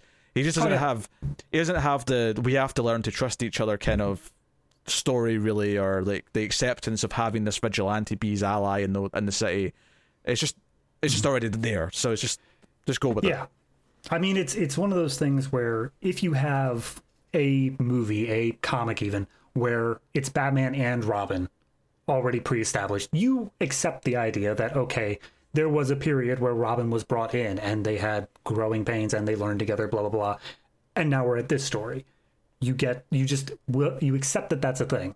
It's not the story they're telling right now, but you accept that it happened. That's what's going on with the Gordon thing of you accept that there was a period where Gordon had to be brought in on Batman and he like trusted him as a good cop and they had like one or two things with bringing down the mobsters or whatever. And then we get to now. We're just getting the story after that implicitly implied one beforehand. Yeah. Well, which is why I think like assessing their Gordon is kind of a weird task because he's perfectly good, but ultimately doesn't have the story that the previous Gordon did, and because of that, inherently, like there's less to talk about. I guess is what I'm saying. Ultimately, He's a good character. He's critical to the story. It's not like they just put him in there so Batman could talk to somebody. Like Gordon oh, was Oh, for sure. actually necessary to do things. It's there's the things, but he's also necessary from a thematic standpoint. Is you need a character who represents that side of the law, who mm-hmm. interacts with Batman. That's important to have there. You, you do need I that. mean, I would say that his two major people that he talks to are Catwoman, who is on one clear side of the law, Yeah. and Gordon, who's on the opposite but equally clear side of the law. And it's him, Batman, straddling those lines between the two. Yeah, absolutely. Really good point, actually. Uh, so, yeah, I mean, as far as far as anything else spoiler free wise goes, uh, before we dive into the rest of this, um, it's just What did you th- What did you think? I don't know if you consider this spoiler, but considering it starts as literally the opener to the movie, Mm-hmm. what did you think of the musical choice for Ave Maria being a repeated thing? um, I, felt kind of like it grounded it into like a recognizable world. Um, Okay. to me, I, I guess like it- it's the sort of thing where I would never have expected that in the Nolan films. Right. and here I feel it because it wants to feel more on the ground. And I know that's another way of saying grounded, but what I mean is like it wants you to hmm. feel like you're in the same way that you can have two types of war film. You can have a war film where you're in the the, the, room with the generals deciding where to launch things and what the strategic plans are, or you have a film where you're just a camera behind a soldier on the, you know on the ground of the war and you don't get the larger context. Yeah, you do get some larger context in this, but this more so wants you to feel like you're on the streets with Batman doing the Batman things and the detective work. And there's a lot of detective work in this versus say Oh, uh, yeah. previous versions of Batman. For sure. Um, and I think having like classical music, I, I've had this conversation before with other people about classical music in films. Uh, 2001, when I was talking to Tara about 2001, is that there's something kind of oddly timeless about using really old music because it's it's really old to all of us, no matter how old we are. As classical music is old, so Yeah. it doesn't date it in the same way that if you hear a '70s song and something does. Yeah. I mean, I could. I mean, they still did use modern songs in the soundtrack, but yeah, for Sure, the, yeah, um, but for the but no, I, I I agree. It was just it was weird to me because when it started up, when it was Yeah. literally, I think the first song you were hearing in the movie, I was like, okay, that's an interesting way to set this up, but I guess it will work for the scene that we're seeing. And then it kept coming up to the point where it was like the motif of a character, and I was like, okay. I wasn't sure how I really felt about it throughout until it got to the reveal of where the song came from in universe. And then at that point, I was like, okay, I get it. This is, I like it now. You got me. Yeah, I, I, then I guess I, I need uh, lead into just the, the score, the music, uh, Michael Giacchino's score, which obviously, I, I mean, I love Zimmer and Newton's work on the, the Nolan trilogy. Uh, I'm not a big Danny Elfman, Tim Burton guy, but obviously people love Danny Elfman's music for that original '89 film. Um, so I was curious what, what this was going to be going into. And I actually, and this has happened to me with a few Batman movies, for whatever reason, they always seem to release the set. I mean, this probably happens with most movies, but for whatever reason, I always seem to notice this with the Batman movies is they'll put out the soundtrack a little early. So, Yeah. or at least one of the, a couple of the tracks, because I remember listening to some of Dark Knight Rises music before I saw the movie and like imagining, oh my god, this is great. What's, what's going to happen when this plays? Uh, but I, I listened to the, the the track that's just called the Batman, so it's like Batman's theme. And Right. most of the music that's in that track's actually from towards the ending, to be honest, uh, having now seen the movie. Yeah, But- that's fair. I remember listening to it and going, I mean, the first question I have for you, I suppose, is uh, how long did you have? Dun, dun, dun, dun, dun, Yeah. dun, dun. I That was mean, in my that head for ages after I saw this. Yeah. No, he- here's the thing. I probably would have been able to get it out of my head, like leaving the theater. Like I probably because I was just so so focused on like, oh, what am I going to say for this review? What am I going to do this? But as we were leaving the theater, uh, it was actually raining at that point, and of course it was like eleven o'clock at night, and just like having to walk to the car in the rain. I was like, I can't. I yeah. Dun dun dun dun. And it's it's very you know it is very close to something in the way the Nirvana song, which was used in the marketing and is used in the movie mm-hmm. as well, which didn't surprise me. But again, it, it feels weird to say. Um, like I'm so used to Batman movies not having songs like as part of their their Wasn't, soundtrack. Was it Batman '89 all Prince? there all was the there, there, there was Prince in '89, sure, Mm-hmm. but I don't think there's much at, like even the rest of the, that series. You know, Returns Forever and Robin. Yeah. I don't think there's a lot. Um, there, there was a little bit. I think There was like a Smashing Pumpkin song at one point in one of them, but it's it's Mm-hmm. Yeah. not. It's, it's not like a frequent thing. Certainly in Nolan's films, I never expected a Blink One Eight Two song to just kind of kick in Oh, no. out of nowhere. So, and I like that Nirvana song, but I think it's interesting that the song, like the vibes of that song, fit the movie, of course, which is why they used it. But even the the the beat of that song, the the strumming pattern of the guitar, is very similar to that that core dun Oh, yeah. dun dun dun. Like it's very close to that, mm-hmm. and I think it's very memorable. It sounds good when it's used. But what surprised me to, to wrap this all back round to when I said I listened to that track from uh, this the score is that it sounded a lot more hopeful and kind of classical than I was expecting from from a Batman score. That that key piece of it, and it fits really well in the movie when you get there. Like that moment where that part plays, like I, I completely understand why it is that way. But Right. the trailers were so broody, grimy, gritty Batman. My parents are dead. urgh," that I wasn't expecting that from the the, the key track called the Batman. Uh, but it was it was it was nice to get it though because it was just like it was that moment of like oh there is going to be an uplifting element to this at some point. At some point in this movie, there's going to be the hopeful the Batman has made a difference part of the music, and I like that because as much as I do want the Batman to be broody and dark and gritty a lot of the time, I do want him to feel like he's having an effect. I want to feel the the heroism of it as well at some point. Uh, Right. And having that bleed through at a key moment where it makes impact is very effective. And I would say that it's very effective in this movie. So we'll uh, we'll get into that. So I think without further ado, we should probably say spoilers on the table. Okay. Uh, Sounds good. Batman is Bruce Wayne. an hour and 15 minutes into this review, we're going to finally start talking about spoilers. All right. Okay. All right. So, full spoilers. You've been warned for the Batman. Yes, let's do it.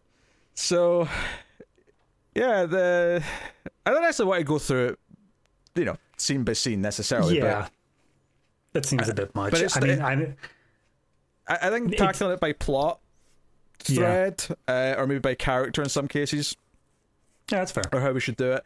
And it starts off with Riddler's attack. You know, it's it's Riddler uh, filming, watching this uh, this mayor from across the street, and now it's been over a week since I've seen it. So if some of the minutia of these details is a little iffy, forgive me. But like, it's hard to remember all these little details too well. Yeah, Uh, but the broad strokes are important here. Is Hmm. so, but you, you get this this horror sequence of this guy. He's alone, and they sort of tease because at first I was, is this a flashback to young Bruce? Because you know it's, it's this mansion, and it's a, Yeah. you know it's, it's a mother and father, and the father's hugging his little boy, and I was like, wait, is this is this a flashback? Is this Bruce? Uh, I mean, I was I was sitting there and I was watching it. Obviously, I don't think that the narration kicked in at that point of saying what the actual day was. no, it's it's, But- it's after this because it's, it's the city, it's the nighttime, it's know, Right. But they did show a kid in like a ninja costume, and I was like, okay, I don't remember Bruce going out in a ninja costume, but this could very well be it. Because, I mean, as soon as you just, if you have a Batman movie and then you have rich family of three, immediately I'm assuming they're all going to die except for the kid. like, that's, it's just going to happen that way. Yeah, absolutely. Uh, it's a very effective sequence. It's it, it's pretty. It's simple. It's you've seen movies like this before where it has this. Not a Batman movie, but you've seen movies like this before Oh, where yeah, you've no. got the serial killers in the room and it's teasing them with the lights going out and I'm standing behind the guy and all the rest of it. Um, it's very effective. it's proper it's properly brutal too like it's not a thing of like oh the uh he starts attacking the guy and then the camera just implies that he was attacked No, it's no he holds on it we see how he's attacked and we don't stop until the duct tape comes out and and it's it's a blunt object as well, and it feels like he's it takes a few swings, and you feel the, the visceral nature of the hits and all that. It's it's very Yeah. well done. Uh, and from there, so that sets your mood, and then from there you go into like Gotham Times Square, right? Uh, And even the stadium later on is uh, Gotham Square Garden, which did Yeah. give me a chuckle. Uh, but maybe that one was a little over the line. Maybe I, I I'm cool with them having their Times Square because it makes sense. A city like this would have that, but actually, like naming it Gotham Square Garden may just be a, a touch, a touch Yeah. over, touch over. I mean, it's one of the, it's one of those things where they probably had it made up to look like it, and then they were like, "Oh, what should we call it?" And they're like, "Uh, should we even pretend like it's not?" they should do. Do you know what they should do? They should do what the comics do. Pick, pick a creator you want to honor and name it after them. Yeah, You know, I mean call, that's fair. call it the uh, the the Finger Dome or something. Maybe any other creator besides Finger. Okay, Kane Stadium, K- Kane All right. Arena. I don't know. There you go. Perfect. Uh, but you know, it, but there's all these shots of like people in the streets. And it's pouring a rain, and Batman's like, October thirty first, the the holiday. The city's full for the holiday. Even the rain can't keep them away. And like, he's, he's- but it's all this moody, and it sounds like Batman. It sounds like Batman narration. Um, and it's all these different little crimes going on, and he's talking about I can't be everywhere at once. I have to pick my crimes. I have to pick what I target. And eventually, it's this you know this group, of, this gang of thugs that are all wearing face paint. I mean, for Halloween, it's not just that they're a gang that wears face paint, but it's all these young Yeah. like thugs wearing face paint on a train. Um, and they follow this guy who looks nervous off the train, and it's like, Like a, a gang initiate. yeah, and obviously there's an innocent person who's about to be up, so I'm thinking in my head, this is the one he has to intervene because this is this is the one that has the victim who's going to get hurt. So this is the one that he has to show up and, and save. Yeah. And sure enough, we get this sequence where he walks out the darkness, and it's like impending doom for the, for this guy. And they, they and you know the, the, they kind of know who Batman is, like is, you know because we see people look up and see the signal and just second guess themselves as there, as there, mm-hmm. you know and. Some of them are doing bigger things than others. What's like some people are robbing stuff. Other people are just, you know, Yeah. spray painting. there's one that's like vandalizing, I think, the first Gotham bank. Yeah. And then the other one is robbing a convenience store. But there's these moments where like Batman in narration's talking about how but the signal lets them know that I'm out there and they'll think and there's moments where they'll look over into the shadows and they're like is he here? It's making them think twice, and Yeah. it's you know it's just it's really well done. But you have this this violence scene. It's the scene in the, the, that very first trailer with the uh, where he grabs the arm and just beats the shit out of this thug, and then says, Yeah. "I'm vengeance." Right? It's that moment, uh, and it's still really effective. I, I love how a lot of the fight scenes where he's taking on a group of enemies in this, it does pull back and you just get a wide shot of it happening, and it Oh, does yeah. look. It's very effective. It's probably some of the most entertaining choreography as a. Because it doesn't feel like, yeah, he's obviously skilled, but it doesn't feel like he's doing really movie style martial arts. It feels really sort of No. Like he, he knows how to like block and hit and stuff, but it is a, a bit more raw. It's a bit more visceral, and Yeah, I mean, with this movie particularly, the thing I was paying attention to was one, were they Power Ranger style fighting where you hit a guy away and he just stays over there until nobody else is attacking and then he runs back in again. So he's only ever fighting like hmm. one guy at a time. And two, whether or not he's actually getting hit. Like whether or not he's completely just so above their level. And for both both those questions, the answer is no. Like he was getting mobbed by a bunch of people at once, and he was taking some pretty heavy blows. The difference Yeah. being is that he and you felt it, you felt him get hit, but then he just turned around and used that 100% more on the guys that were attacking Oh him. yeah, if he gets hit, he gets angry and hits back twice as hard. Like that, Exactly. that that's kind of what it felt like. Yeah. Uh, and there's, the- I mean, there's the gun right at the tail end of this fight, but later on, there's like fights where he's taking on, uh, you know, a group of people all, who all have guns, and you see him like eat bullet shots because obviously his armor's bulletproof. Right? That's just obvious. And you know what? Somehow they avoided him ever needing to like you know at one point he grabs a gun and hits someone with it like a, as a blunt object. I'm not counting that as using a gun. That's okay. I'm fine with that.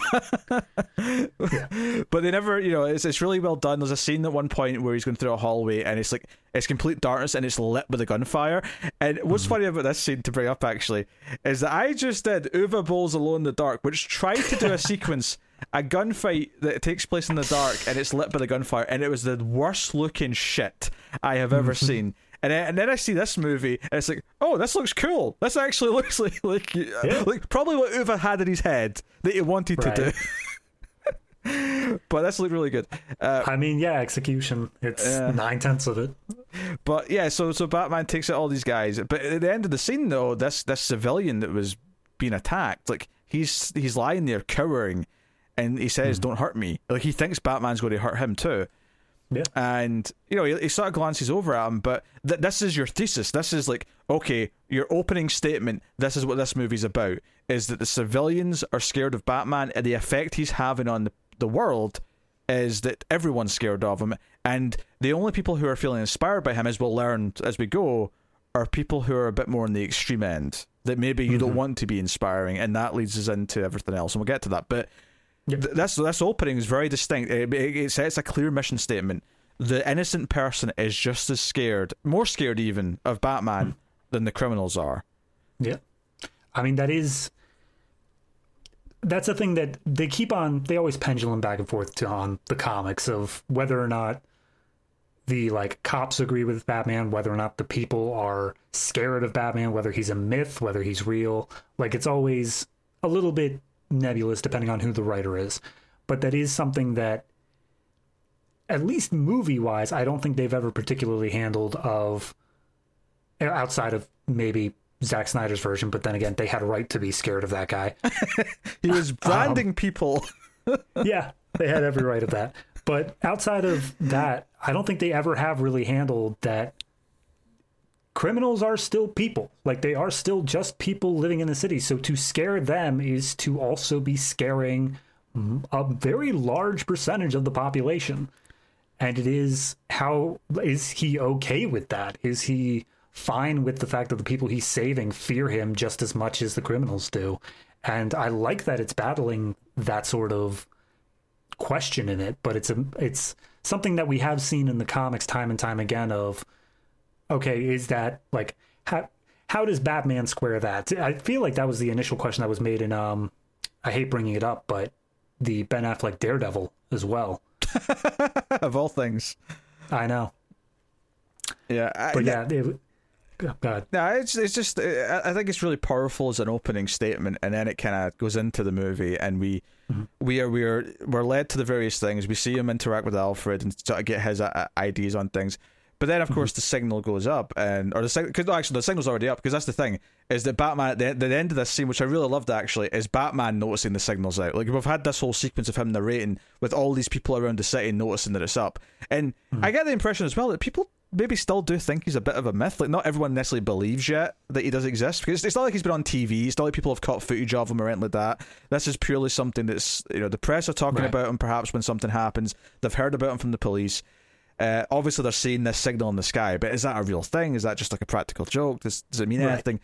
Uh, but he sees the signal at the end, and that's what directs him to Gordon to the crime scene. And that's again, that was in the first trailer. Is this he goes into this mansion where this guy was murdered, the mayor, and he analyzes the crime scene. And the other cops are all like, in fact, one of the one of the nice little arcs of the movie is there's this cop who calls him a freak and doesn't want to let him in.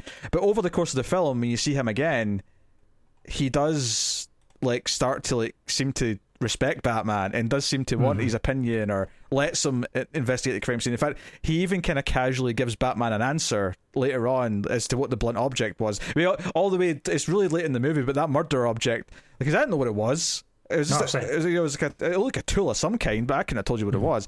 Turns out it's a it's a carpet uh, tucked. You, you tuck in the carpet at the edge of the, mm-hmm. the you know the corners of the room. And I was like, oh, okay. That actually looks like it looks like that's what it would be used for. Now you've told me it, I can see it. Yeah. uh, and it, you know, it's a clues to you know where something's hidden in Riddler's place, blah blah. But um, the moment where so I was I was into the intro. I loved the narration. I loved the fight scene. The what it set up. The moment where I was like, okay, Pattinson's Batman.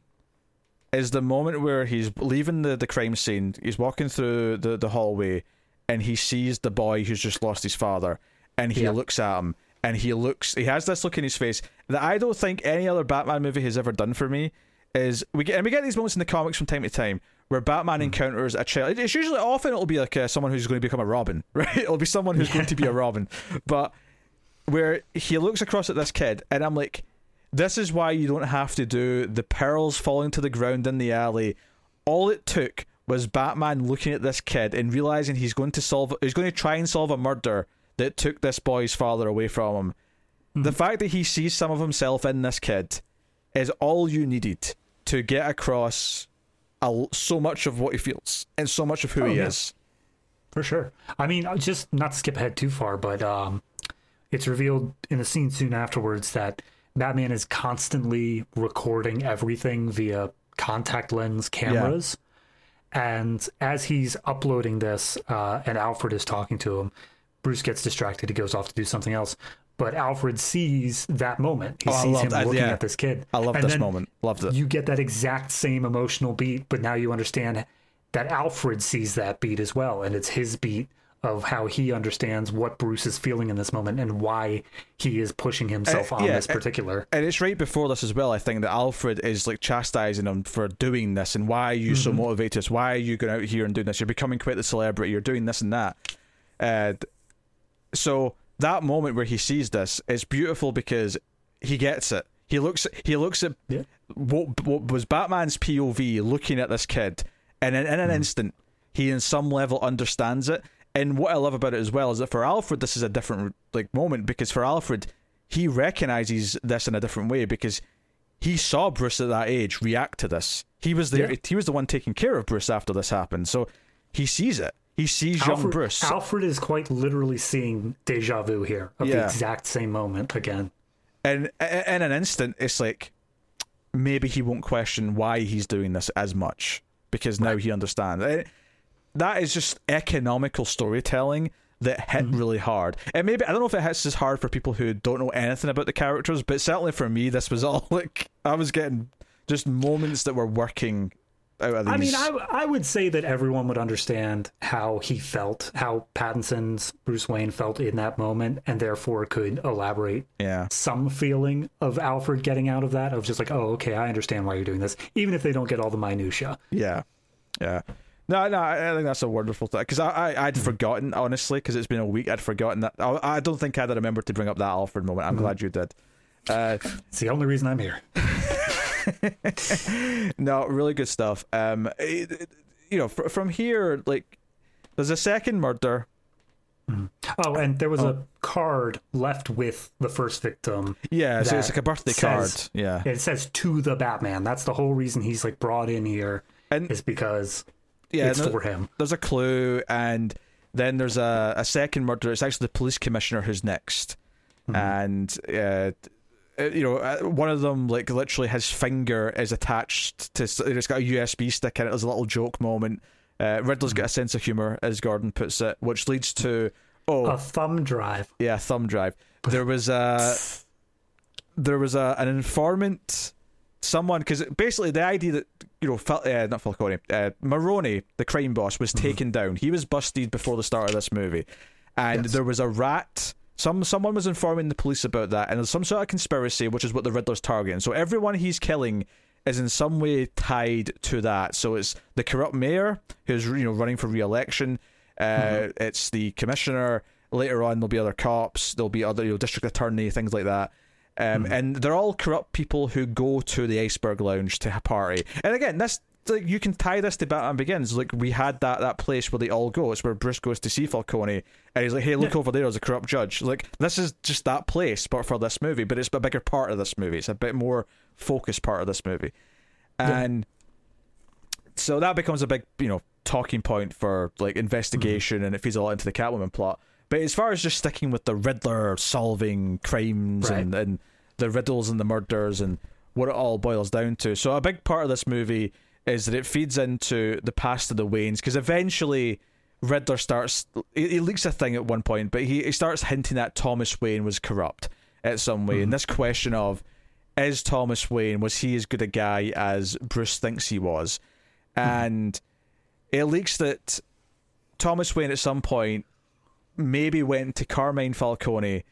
And I say Falcone because that's how it was said, and at least one other thing. And it, it it's like Raz Al Ghul and Raj Al Ghul. There's like Right. two camps, and this movie does say Falcone, but in my head it's hmm. Falcone. I'm never going to let it go. I will never call you out for it. So it, it raises this question that, that Thomas Wayne might have either paid off or asked for a favor for for Carmine Falcone, and it's at this point in the movie, it's already like mentioned that what that at at one point in time. Falcone got shot and couldn't go to the hospital because it was all criminal stuff. So he went to the, the Wayne mansion and asked Thomas Wayne to patch him up. And it was kind of this awkward thing that Bruce kind of witnessed, uh, which I think is actually from the comics. That's that's actually kind of rang a bell for me It doesn't sound familiar to me. I think at some point, I don't know, I don't know what run it was, but I do think there's a story about how at one point, maybe it wasn't Falcone specifically, but that that Thomas did patch up a criminal that was brought to the mansion. I feel like that was a thing at some point, but the idea that they became friends because of that in some fashion, and Thomas had this journalist who was going to leak stuff about Martha having mental health issues in the past. Which again, it does sound familiar from the comics. Actually, I don't- I can't, mm-hmm. again, I can't name it in specific. That is that is the one thing that I will bring up with another Earth One connection is that they specifically they made the change here.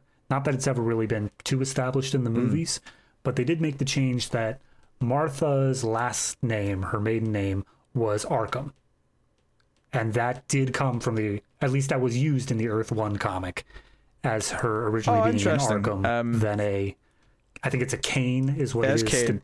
Well, as, that's the thing because they go into like the founding families of Gotham. They mention that in some of the backstory stuff. They mention the Arkhams and the Waynes being the two founding families. What's interesting to me is that a lot of the Scott Snyder stuff that he set up is that there was four founding families, and it was the Waynes, the Kanes, the Cobblepots, and it may have been um, the Arkhams was the fourth one. I can't remember. But Probably.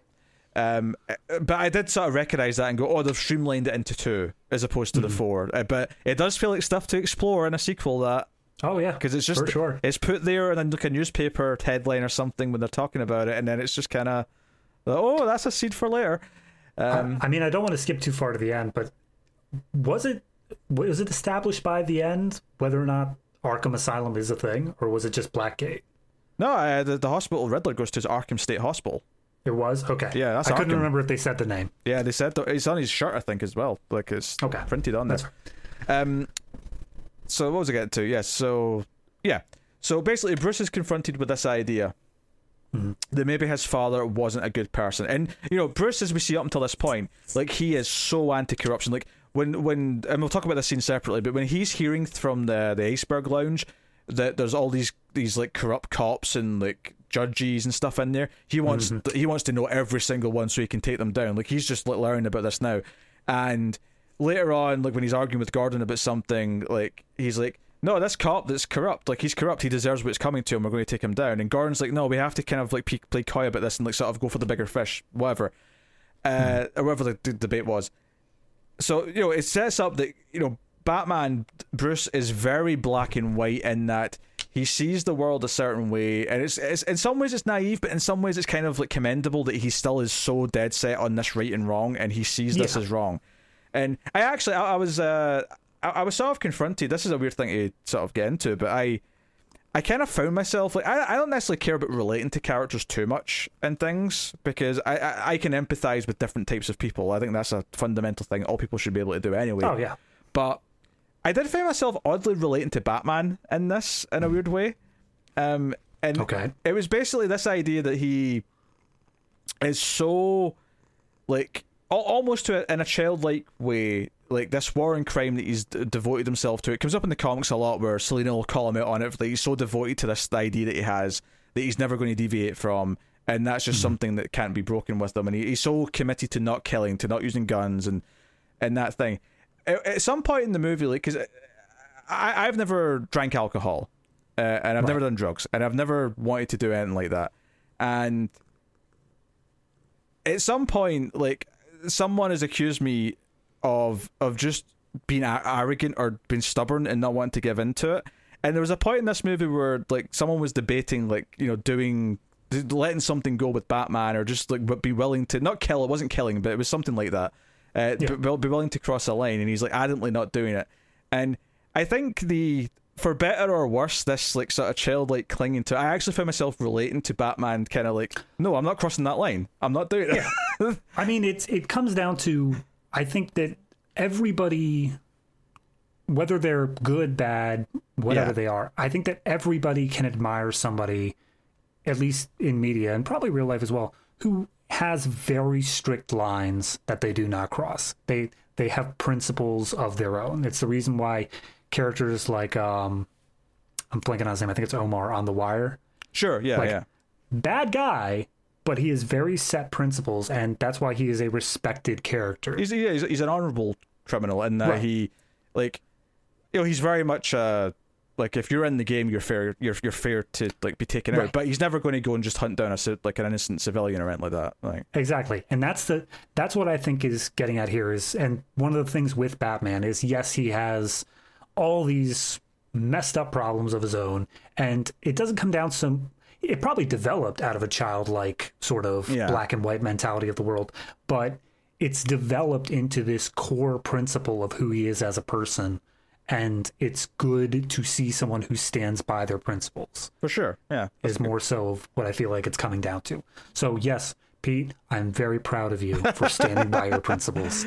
yeah I mean I guess it, it comes back to that but I, I guess like the idea of it comes out of a childlike notion just the the idea that it, Mm-hmm. I feel like I've had this since I was young so it just kind of I don't know uh, Yeah. Uh, it's, it's, it's, uh, whatever. Anyway, so yeah, so Bruce is confronted with this idea that Thomas might not be like the noble, honorable father that he thought he was.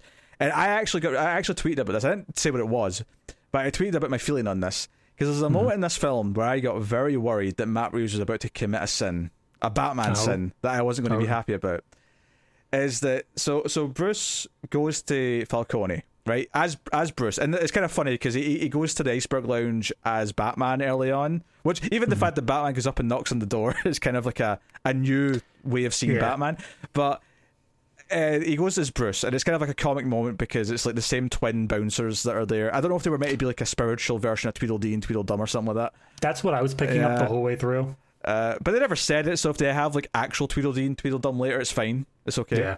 Uh, but he comes in and he wants to see Falcone, and he wants to ask, "Is it true? Did my father have you kill this journalist who was going to leak something uh, about my mother?" And Falcone, you know, waxes lyrically. Turturro's, you know, doing doing his his shtick, mm-hmm. and he kind of says he kind of implies heavily that he did. Yeah, like you know, like your father needed me to do something. No matter how good you think someone is, they're pushed to do special things when the circumstances are right. Blah blah blah. And I, basically, so what I was worried about is that they were going to not only tell me who killed the Waynes, but told me that the re- there was a reason for them being killed. And I am firmly in the camp of either we should never know, or it's okay that if we know it's Joe Chill, but that Joe Chill is just a random thug. It's like you know, his name's irrelevant. It's whatever, but he's just a random thug. It should it, sh- it should be a product of randomness, and that's important to me. So I was worried for a, a moment.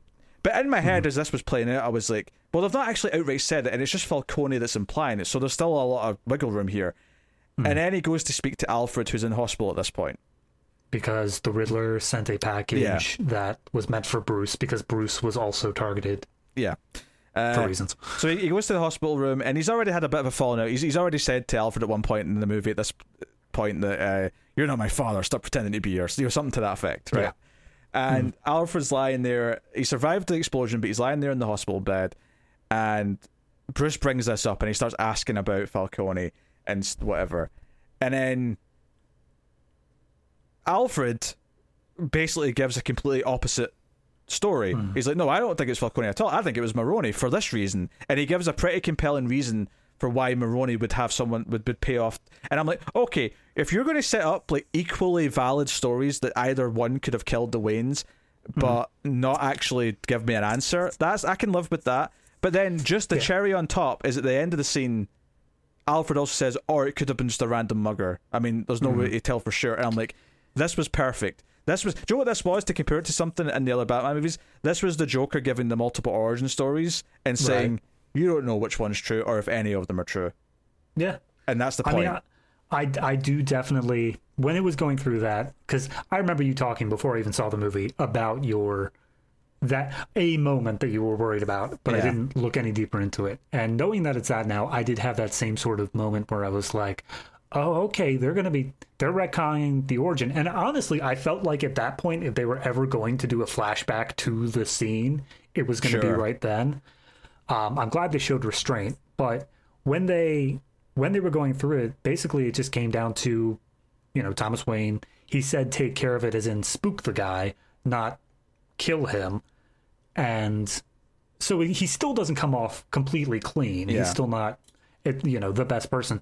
But the whole reason he was killed was because he was going to go to the police and tell them, "Hey, I'm involved in this. I'm an accomplice to Well, murder." which is which is notable. the So the idea is that he was tested. He did have a moment of weakness, but he didn't ask for anyone to be killed. And when he found out that he did kill the journalist, he was going to go and turn them in for it. Yeah, exactly, Uh, including himself. He was yeah. not abstaining himself from that. But then he said, and then the next day, your dad died. He doesn't say, because of that, Yeah. your dad died. He The says, timing- and then the next day. the timing is suspicious, and at least it's it basically the idea is here is that it's very easy to have a couple of big conspiracy stories that either one could be true, but it could also just be a random guy. It could be a random mugger in the street, and that's all it was. Uh, Right. So th- th- I think that is super fascinating. And I, I love this sequence as well. I think there's not actually a lot of Alfred scenes, but I think Bruce racing home when he when he knows Alfred's in danger, only to find out that he's like he's an hour late, like the, the bomb arrived an hour ago and it's already happened. Yeah.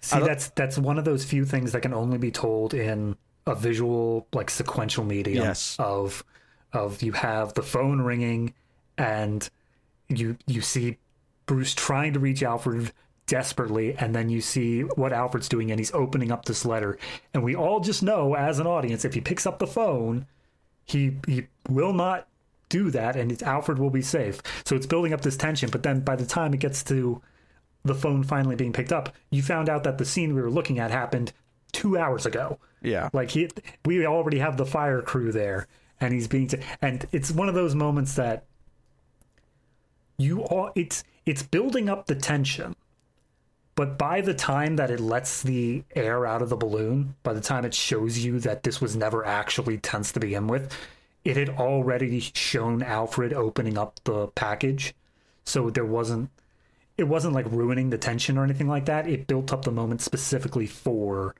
the tension to release that way. Yeah. It's really well done. And then the hospital room scene after all this stuff comes out, it's mm-hmm. quite an emotional moment where Bruce holds Alfred's hand, and it feels like a genuine connection between them. Mm-hmm. And it kind of comes back down to like you know him talking about how his father, yeah, like he got himself in a rough place and he made a choice that wasn't perfect, and he had to kind of own up to that, and he was willing to do that. It comes back to something you said earlier, which is the idea that all the criminals in Gotham are still people, and some of mm-hmm. them just dip their toes in criminals and it and the criminal life, and it's okay. They sort of come back from it, or they're honourable and deal with it and uh, accept the consequences. And some go off the deep end. Some are psychopaths and are, become riddlers and whatever. But Yeah, yeah. the- but the idea that in some level these are all human beings that are influenced by something and c- can be helped and can be rehabilitated potentially, or can you know it's really painting the humanity in everyone in the city in the story of Batman and not that you're going to recuperate the Joker if the day comes where that's No. a thing, because he's the Joker. that's the whole point of the Joker is that he's so far on the other end. He's the the antithesis of Batman. That's the point. But Right. but the idea that his father was put in a tough position, so he had to make a rough choice, and some other people who are in tough positions and maybe have to steal to feed, feed their families or have to, Yeah. to, you know, steal to make ends meet, and that's like something that's brought up a lot with the Catwoman character is when he like criticizes her some of her choices as Batman, she sort of says like, "Can tell you grew up with money." She doesn't know who he is, but I can Oh, tell yeah. I can tell you grew up with money because you're judging someone for this particular thing. Mm-hmm. And it's like just an interesting little point. and it's just like that idea is there. The idea that him empathizing with the people that he's either helping or even the people he's chasing, and the idea that one day they can maybe come back from whatever they are, and maybe the Yeah. scare from Batman's what they need to be inspired, uh, or so on. Like, Hmm. you know, Yeah, I think I think it all comes what you were saying earlier about the black and white morality.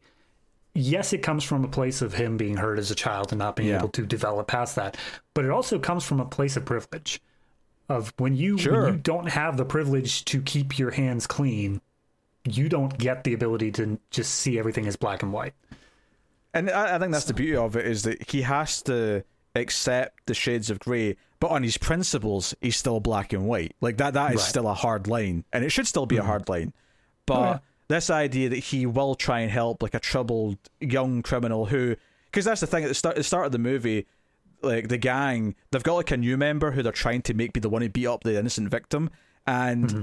he actually lingers when everyone else runs away at the end of the scene. He's still there for a little moment, and I almost thought he was maybe going to say something like, "Oh, I'm done with this gang shit," or "I'm like, I'm like, you know, he's learned a lesson Yeah. here," and he doesn't say it. But I think the fact that it lingers and the idea that no, there's one person here that he might have made a difference to. He, he mm-hmm. like his presence at this fight, doing this, might have inspired this one person, even if it is through fear rather than like you know, be good and be you know the Superman Right. way he's inspired someone to maybe second guess their life choice and Right. you know at the very least don't hurt innocent people like if there's one fundamental thing you shouldn't be doing that's that's worse than you know being a thief or whatever else don't hurt mm-hmm. people don't Yeah, I mean that's what it really comes down to for his entire arc in this movie is the only way he knows how to inspire change at all is through fear.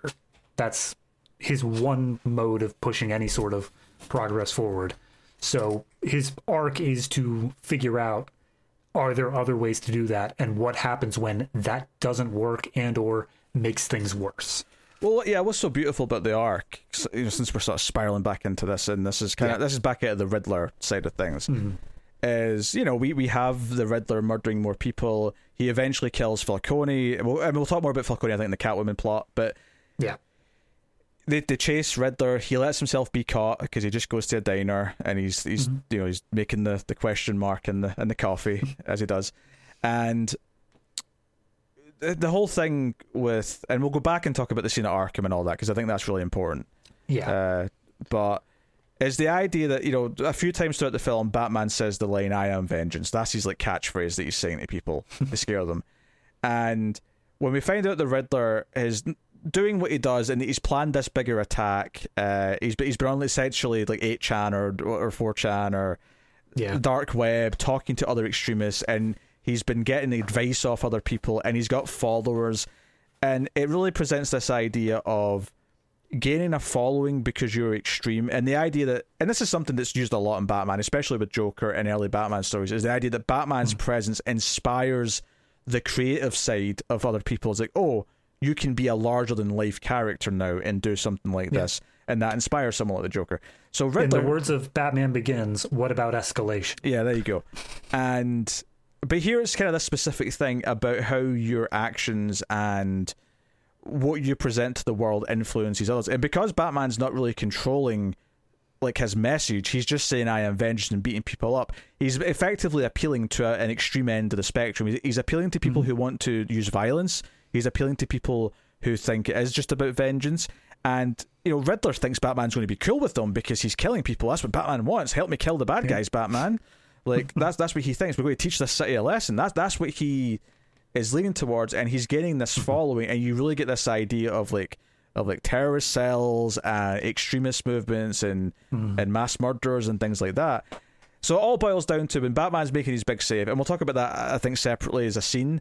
But Yeah. the moment he hears one of these like Riddler followers who are helping like kill people at the end, when he when someone asks the Riddler follower when they've taken off his Riddler mask, like what are you? Who are you? He says, Yeah, I you?" am vengeance. And the Batman looking down and saying and just seeing what he has done, like in some level he is responsible for creating this because hmm. he created this idea that you can be this type of larger than life character and he's inspired this and that he has to show people what he actually stands for that this is not on that he does not approve of these tactics he does not approve of these people which leads to one of the most beautiful scenes in a batman film where you know the the, the, the buildings flooding hmm. in the in the arena and he ends up down in the bottom and the whole movie the movie starts with him coming out of a shadow and everyone's scared of him walking out of shadows. So what do we do to thematically close his arc? We have him hmm. be the one who leads people into the light. He lights a hmm. flare and he puts his hand out and he says he doesn't even say anything but you know effectively he's saying i'll lead you to safety and they're hesitant but then ultimately this girl or woman at the front accepts his hand and then he leads people out and there's that great top down shot of him leading people through the water as he's holding the flare and like the shadow of like all the people behind them uh, Yeah. to the point where it almost looked like bat wings uh, behind them Yeah. you know And not to not to sort of a point, but I do believe the first person was actually the boy from the very beginning. Like I think that was the first person who took his hand out of the wreckage was that boy who whose father was killed as the first victim of the Riddler. Oh, I think yeah, I think you're right. Yeah, I think you're right because it's, it's him, and then it's like the uh, the new the, the, new mayoral, mayor. Yeah, electoral, whatever. yeah. Because cause she's like you know the one against the the corrupt mayor, and so she's like she's seen as a more you know good character in the movie. yeah, And you know, and from there we see like he's out in daylight, he's helping carry like injured kids hmm. to helicopter stretchers and stuff. The And- National Guard came in and he's carrying them all out off the roof. Yeah, and in like we see like a moment where he puts like a girl down on a stretcher, and she sort of like grabs his arm, like she's scared, not of him, she's scared Yeah. of like being hurt, and like he hmm. just kind of like holds her hand a little bit, and just to say, "You'll be okay." Again, he doesn't say it; he just like, gives her the look. You'll be okay. And it's this idea that he's publicly doing something where the city can see him as a heroic figure, that he stands for something, and he's making it clear what he stands for. That this is not about just raising fear and terror. Yes, he's going to use fear still, absolutely, he's going to, Oh, but he's going to inspire some hope in other people. And it's the idea that the good people don't have to fear him. This is about being uh, a bad guy, effectively. I mean, to put it in comic book terms, don't be a Yeah. bad guy. pretty much. It's it's being able to put on the different faces when he needs to. It's being Yeah. able to care for people when it's necessary and otherwise. Um, didn't want to interrupt that role because yes, all of it, one hundred Yeah, percent. beautiful. It's all beautiful. Yeah. Um, but just going back real quick to the Riddlers and the extremists and stuff like that, what gets me is that, it, yeah, to, to mirror the Batman that we have in this movie, we gushed so long about his outfit and how it was all basically handpicked and it was just things that you could find. But as a rich person, the Riddler's outfit, love it or hate it, they specifically showed in the movie that, like, this was picked up at like military surplus stores. Mm. Like it was stuff that again a normal person could just go out and get and deal with. But it is shoddier because it is a guy who's just a guy. He's not rich, he's not wealthy, he's just able to get this stuff on a shoestring budget and what he's able to do with that. So there are still the mirrors there of And you Batman see, and the Riddler. yeah, you see like the prototypes like lying around and stuff of these like these traps and these like games that he makes people Right. play. There's the, that. I think it's the uh, the corrupt DA or cop, whatever one- whatever one he sends to the funeral. But he, he, puts him in this like That was the DA. Yeah. yeah, or maybe it's the one before, but the one with who has the thing in the head where he's, got the, the head thing on with the, the poison. That was the commissioner. Yeah.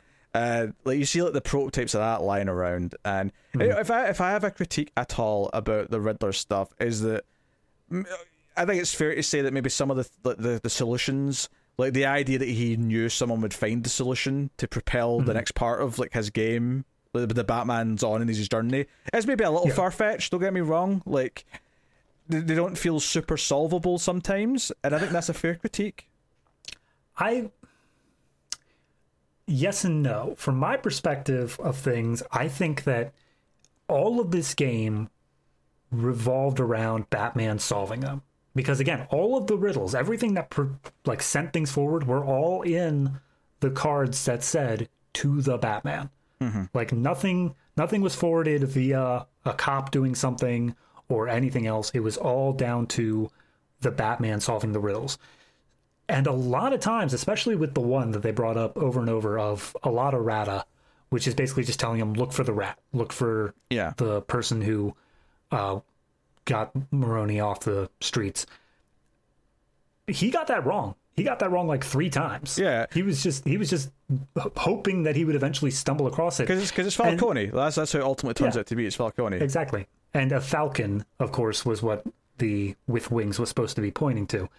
But he goes to like Penguin first. He goes to a bunch of other people. There was eventually he got to. In fact, he didn't even get to Falcone. Falcone was just kind of dropped in his lap. I I, I, But, um, when I heard that and he said a, a rat with wings, I was like, well, that's a bat, right? That, like that, that was my mean, first thought. that's of course Right. the intention. Uh, but I mean, obviously, it but- makes sense because I, I think the penguin thing is like the whole point is is is that he's the rat and he has wings. Not mm-hmm. not that a penguin is a rat with wings. Right. Yeah. Right, exactly. But it, that's just the different ways he's just trying to interpret it.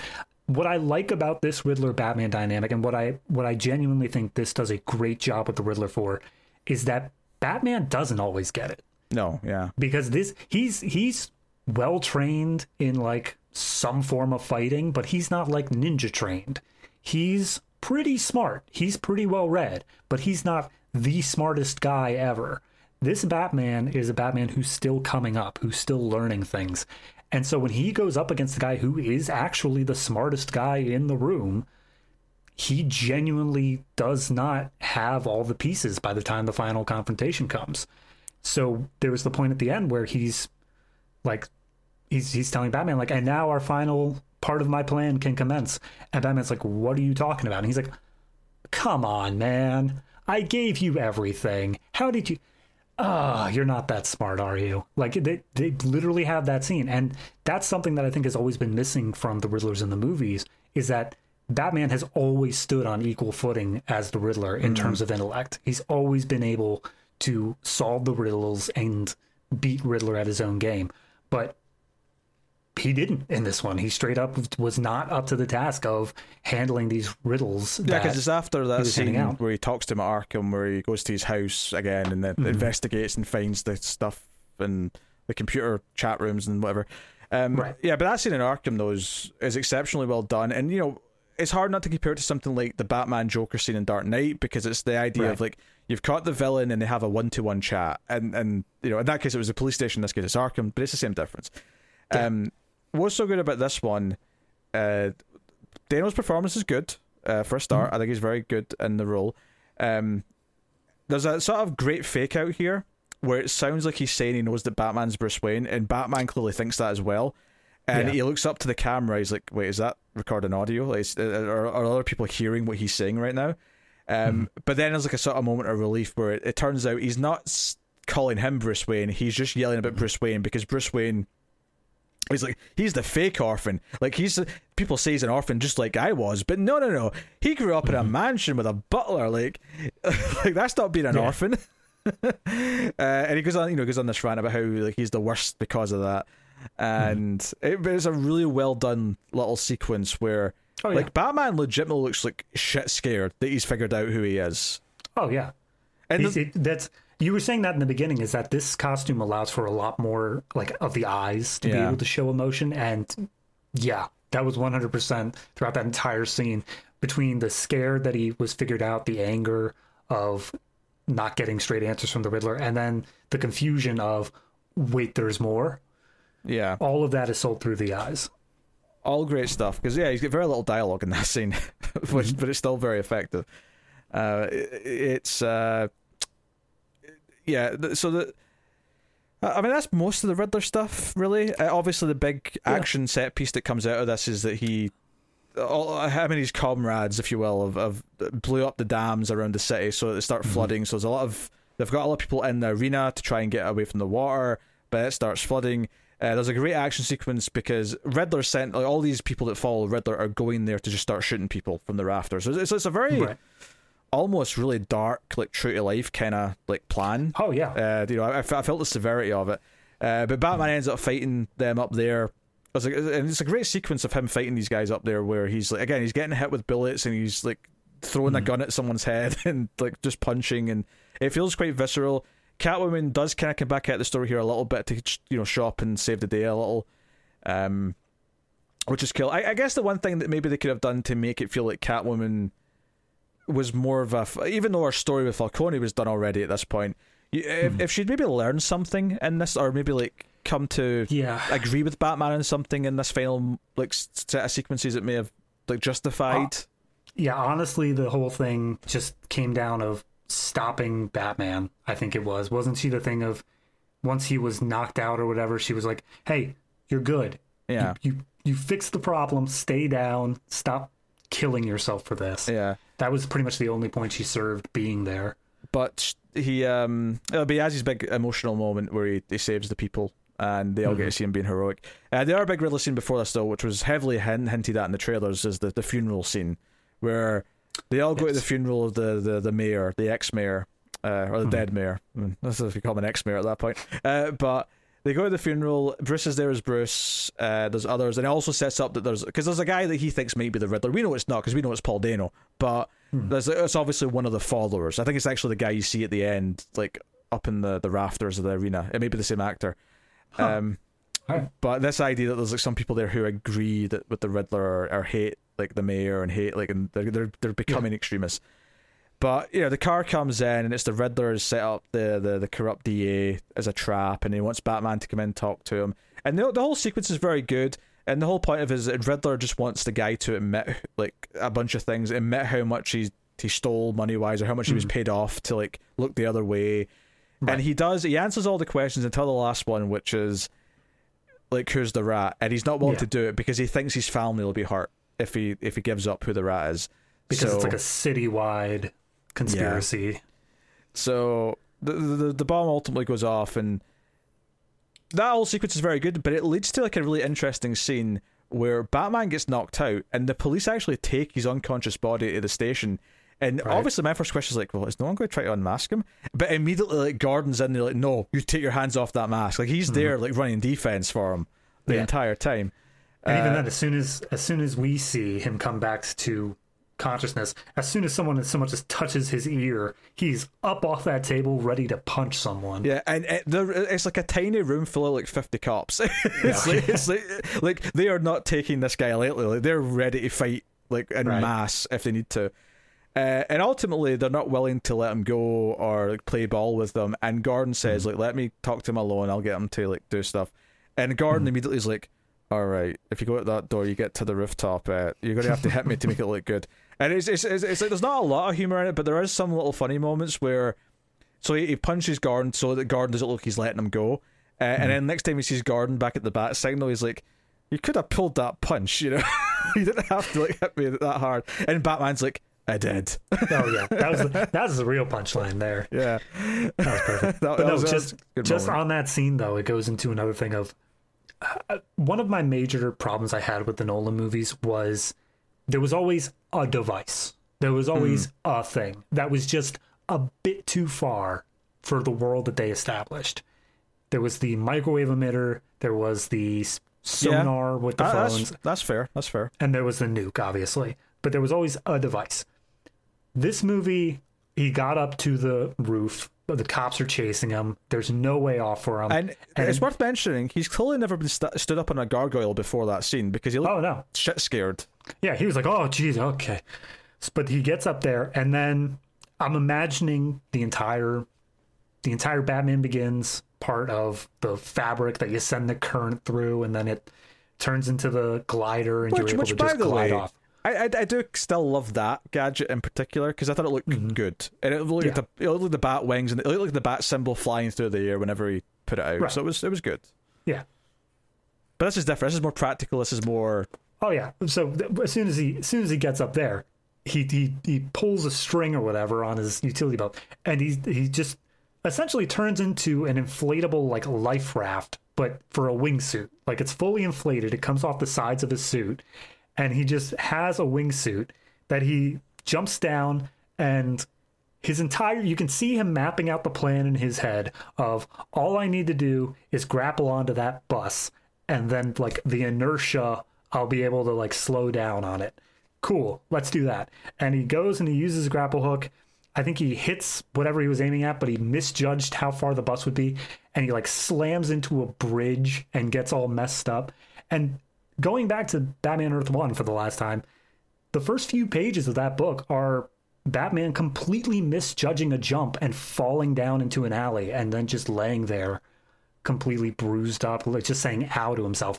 And that's what I felt that moment was. And all the quintessential this is a DIY Batman who just put all this together because he thought, I might need this. This Yeah. is the quintessential moment of he, while he may feel like he's in control of things, he may be able to do whatever. This was a moment that he had no control over, and he was just lucky to make it out alive. Yeah, and you know, cause, you say he sort of pulls a string, and I think he zips the cape up because it sort of like comes in and Yeah. closes. Exactly. Uh, so yeah, it looks like a wingsuit, uh, and it's like okay, this is actually like a real thing that people do. right. It's a thing that exists. Um, it's. I mean, honestly though, the only time I spotted like a bit of visual effect that didn't hold up completely to my eye was when he landed because it was clearly a CG Batman rolling, Yeah. and I thought. You know, I mean, don't get me wrong. Like, I understand why it's CG, but it was the only moment in the whole movie where I went, "Oh, there's CG there." Mm-hmm. And I'm sure that I'm sure there's other examples that do exist as Oh, yeah. CG, but that was the only one I noticed and went, "Oh, that was CG." Yeah, but I mean, I just that was just in terms of the writing. Yes, there were the moments earlier on, and you see him in his outfit and stuff like that, implying that this is a Batman who, while he has been around, he hasn't yet become the true like Batman that we know. He's still learning. That was the moment that I felt really salted of. He may be in over his head. And then it only from that point on really elaborated on that. It really kept building of like Riddler's got stuff over his head. He has no idea of his own family history. He has no like he he is so much more in the dark than he thought he was about not only his city but his own personal life. And that th- I mean it really started with the scene of the cops taking him in and the bomb going off, but that that was where it started of this is not a Batman who is in control of things as we typically see Batman always being one step ahead of everybody. Yeah. Yeah. And that's something I'd expect to see in, if not the, the direct sequel, maybe if this is a trilogy, the third one, to mm-hmm. actually get a sense of like him being a step ahead of the villain, whoever it is, and like having that badass kind of I'm Batman bitch moment. Not saying that obviously because that's terrible, Yeah. but that that effective moment and. Um, and I don't know how much we're going to jump ahead timeline wise when we go to a second movie. Is it is it right after? Is it going a little bit ahead in his career so we can have more changes? I mean, I don't know, but No. um, yeah, I uh, like that. That is a really standout scene because it does feel so distinctly different and more, uh, like, just like I say, DIY Batman effectively. uh, so no, good stuff. Um, yeah, I, I think that's most of the Riddler stuff. Uh, I suppose the other Yeah, thing is that what's revealed about is that there was like a, a trust fund thing kind of set up that the, the Thomas Wayne was doing.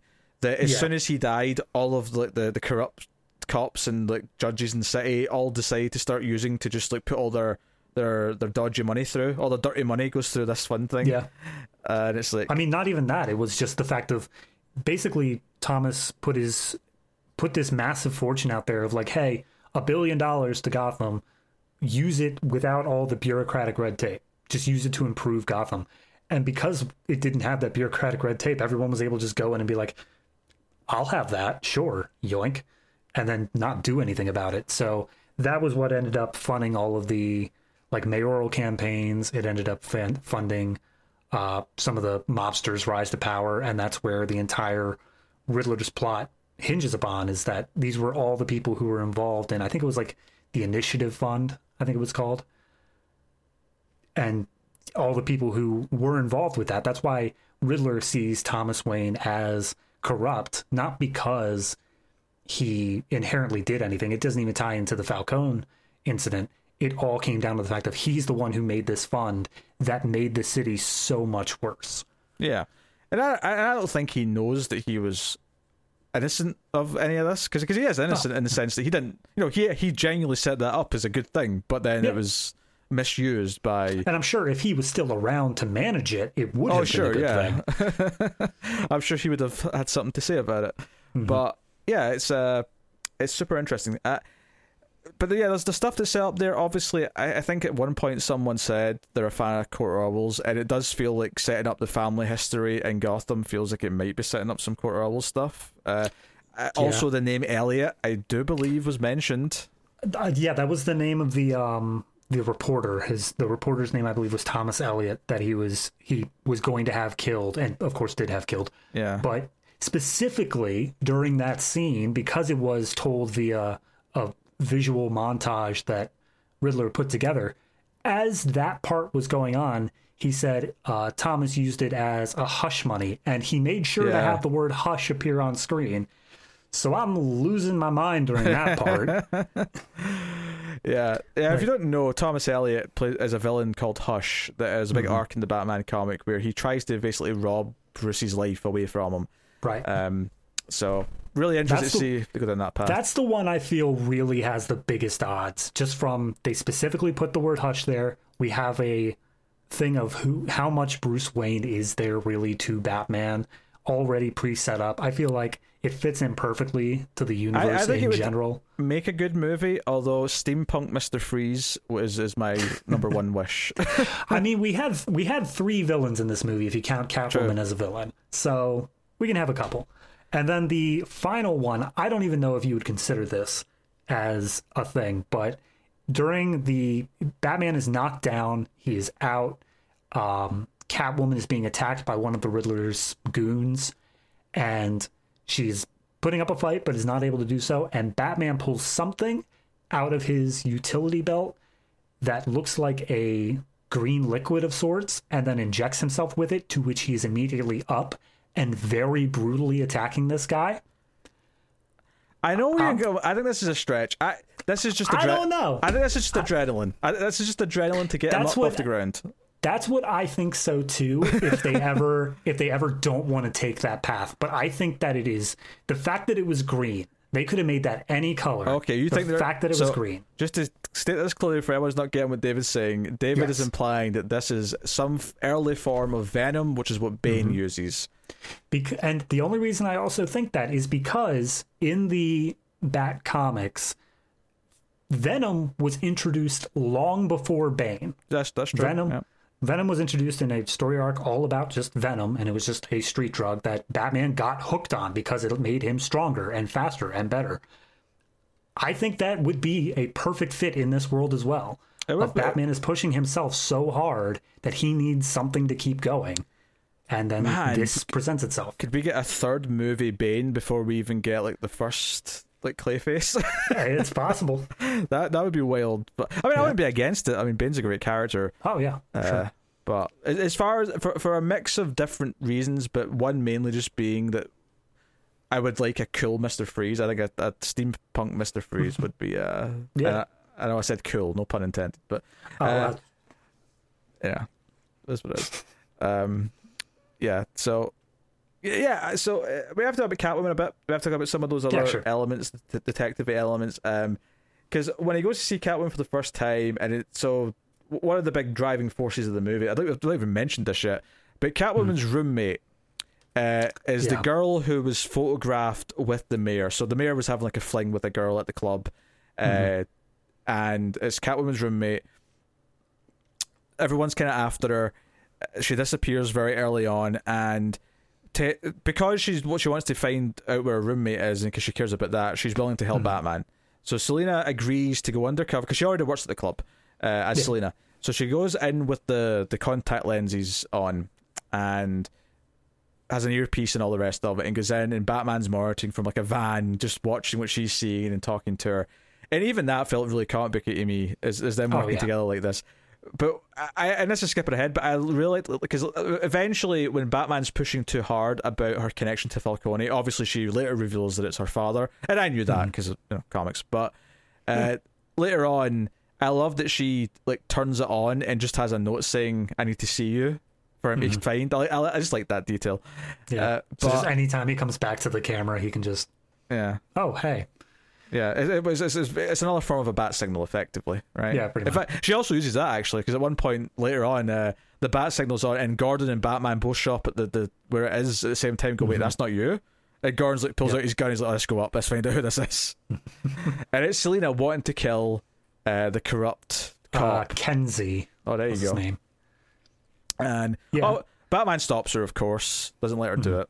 Uh, she does try to kick him off the roof, but uh, or the the it's not the roof quite, but it's high up on this. Yeah, Building and site. you say try to. I mean, she does. Yeah, She does straight up kick him, but then she uses that as her escape so that she can go to Falcone before Batman or because that during that scene is the big reveal of pretty much the entire plot. Pretty yeah, much. yeah. Yeah.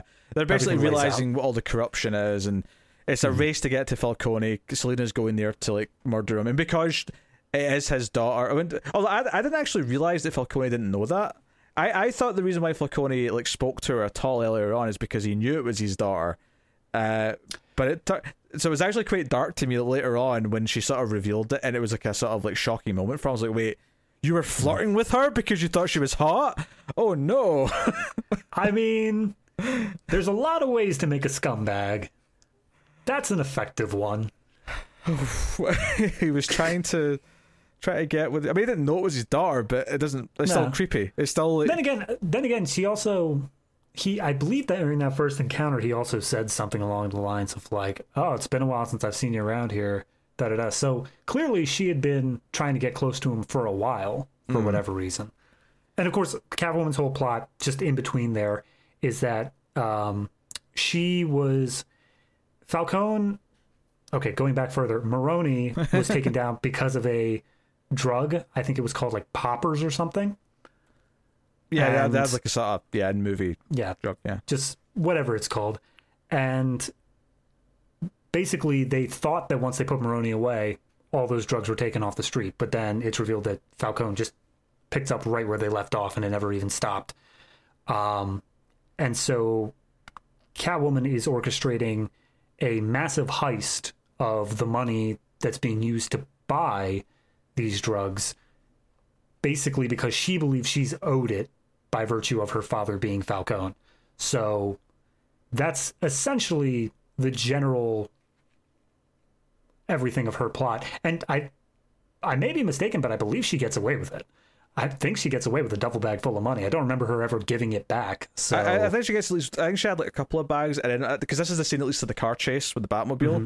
and there's like a gunfight. But when she's leaving on the oh, motorbike, that she does she does grab one bag. So I think she only gets like half of it. But I mean, yeah, she does. yeah. she does get away with a duffel bag of money. Yeah. And I mean, should we just real quick on that motor that chase scene with the Batmobile? Oh, it's wonderful. it's perfect, man. They build like, it that's up. Yeah, they, they build it up like it feels like a, a louder version of the main theme plays, and mm-hmm. it's all sort of done from the perspective of Penguin trying to get away from him, and him and Penguin being reckless and trying to cause accidents on the motorway uh, Right. to to crash Batman, and he thinks he gets, and it's in that trailer as well. Actually, that first trailer where, or maybe it's the second trailer, but it's where like he thinks he's got Batman because there's the big explosion because the tanker goes up, and he's like, "I got you, I got you," and then the Batmobile comes flying out the the, the fire. God, that shot. Uh, my my I was stuff. again. I saw this with my girlfriend, and she doesn't know anything about this stuff. She's not huge on comic book movies in general, but when that when that shot happened, all I see from the chair next to me, because I'm glued to the screen, Yeah. But all I see from the chair next to me is her hand going. and I'm like, yeah, no, that's fair. I understand, but like, shut No, up. to, to be fair though, to be fair, there is a shot that clearly shows why it jumps because oh yeah, it's like the back of one of those uh, trucks that you know that cars Mm-hmm. get transported on, and you just see it kind of fall into place. Like Mm-hmm. it's almost a little eye rolly that it perfectly forms a ramp, but it does form a ramp. you see oh a yeah, ramp no, be made. like you know he's going to be jumping through those flames, but the moment it happened is not taken away at all. no, You're just like that is ah mwah, chef's kiss, perfect. Yes. And then of course he he runs into Penguin's uh, car. He like flips it over, and then you get that that long saunter with the metal boots just hitting the ground as he walks towards the car. I that I mean that scene just straight up. That's what sold that Batmobile for me as yeah. And there's a lot of comedy as well because when when they're done interrogating Penguin and realize he wasn't the rat, they just leave him there where the bat signal is, and he's like ha- he's like tied up. He's got no like phone or anything. He's like, "You're just going to leave me here, guys?" And he just starts yelling things, and it, it just made me laugh. It, it was and funny. of course he's tied up on his feet as well, so he literally has to waddle after them. Yeah, yeah, he's be able walking to like a penguin. no, it's it, it's great. Uh, Yeah. Mm-hmm. all, that was really entertaining, and so like say, there's this race to get to Falcone. Catwoman wants to murder him. Batman's racing there, and that's where we get a lot of the action stuff, where he's going through the hallway of darkness and taking out all Yeah. the bad guys, because she's able to get in because she's supposed to be there, and Falcone will let her in to see him uh, Mm-hmm. under the guise of he's a horny old bastard. Uh, whereas Batman, of course, they're going to try and stop. So he he's sort of like Yeah. against the, the time.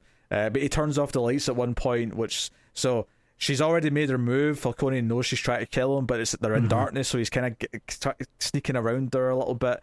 And Batman does eventually get in there.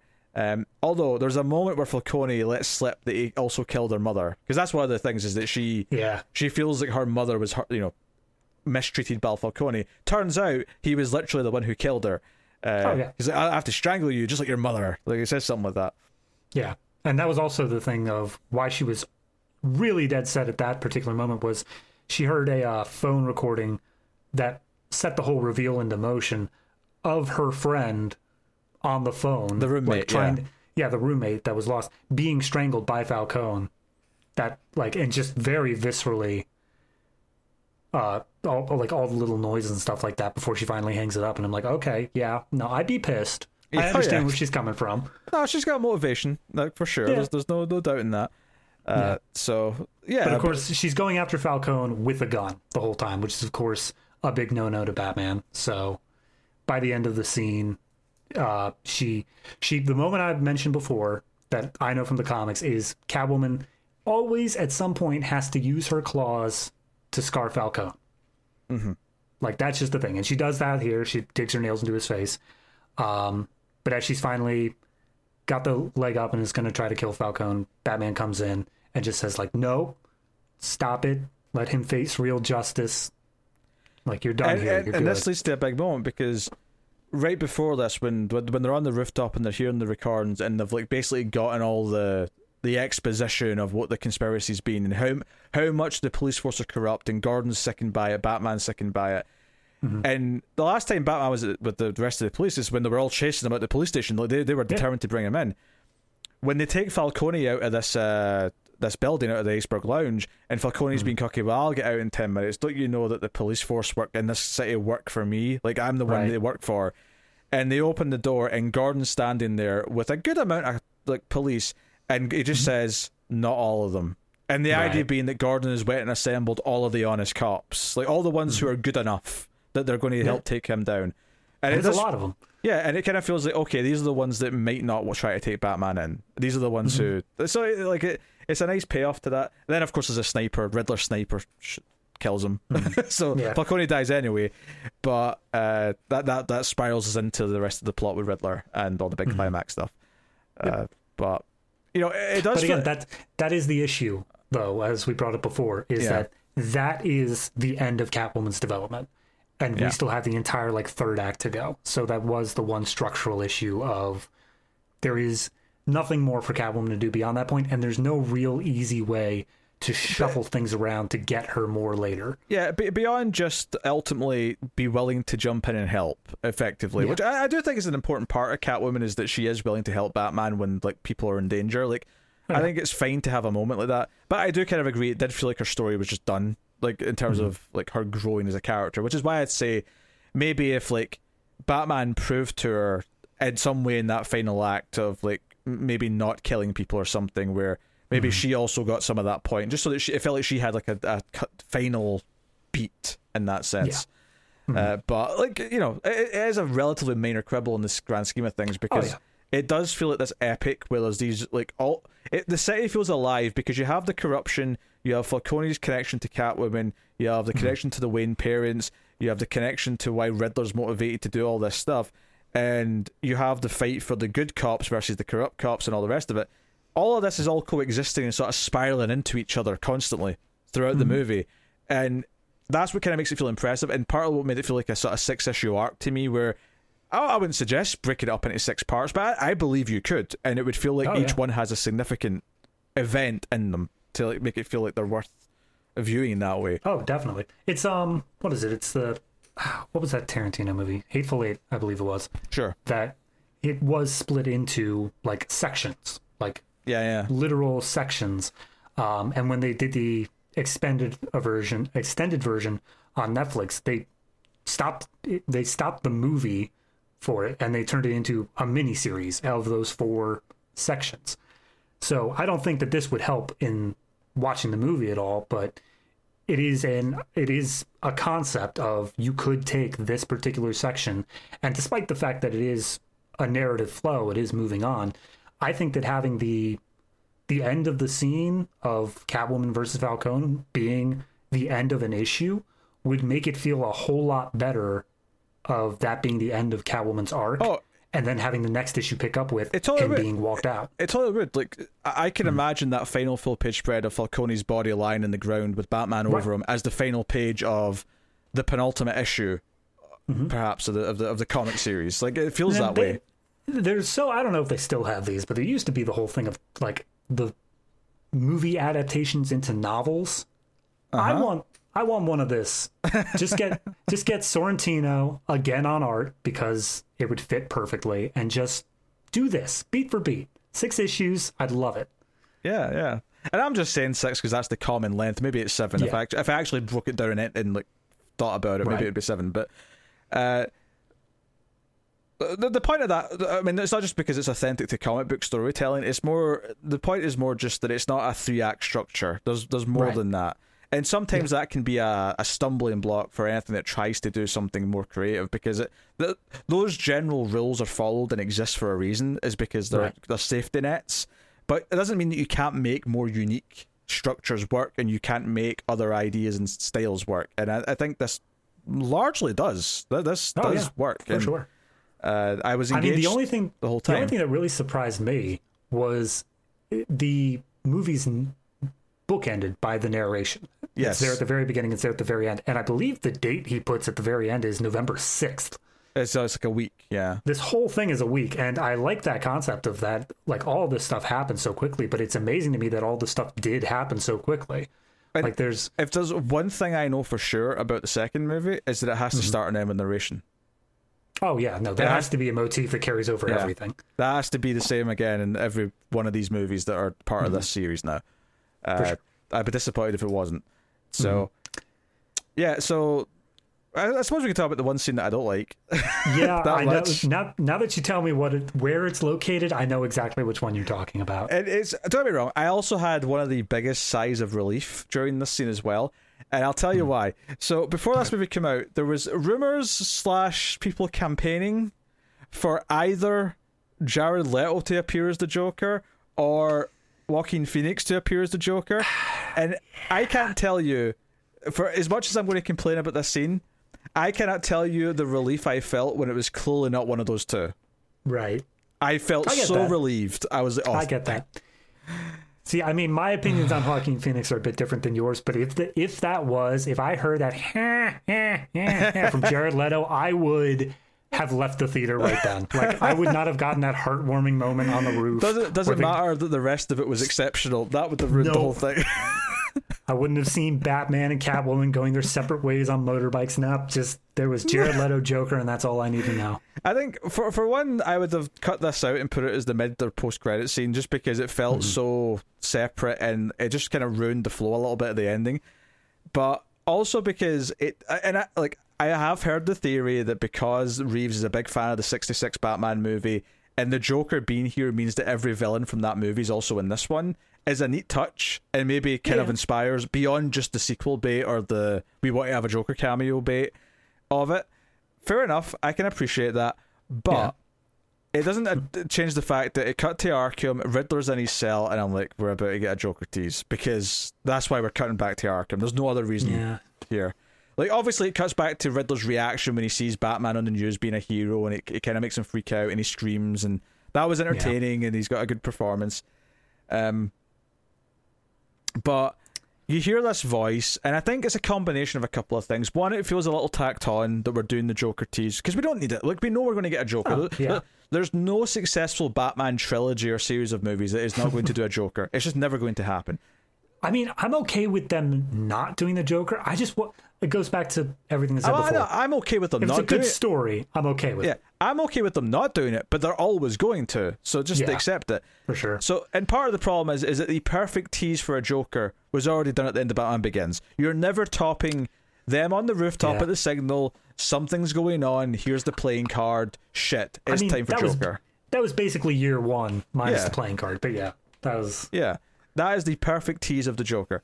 So having like him give this weird little speech to sort of make Riddler feel better, and that no Gotham's a place for us crazies to do things, or you know, mm-hmm. I don't remember the exact wording, but it's a combination of it feeling tacked on, of it feeling like I've already had the perfect sequel tease for a Joker, so this just mm-hmm. feels a bit iffy.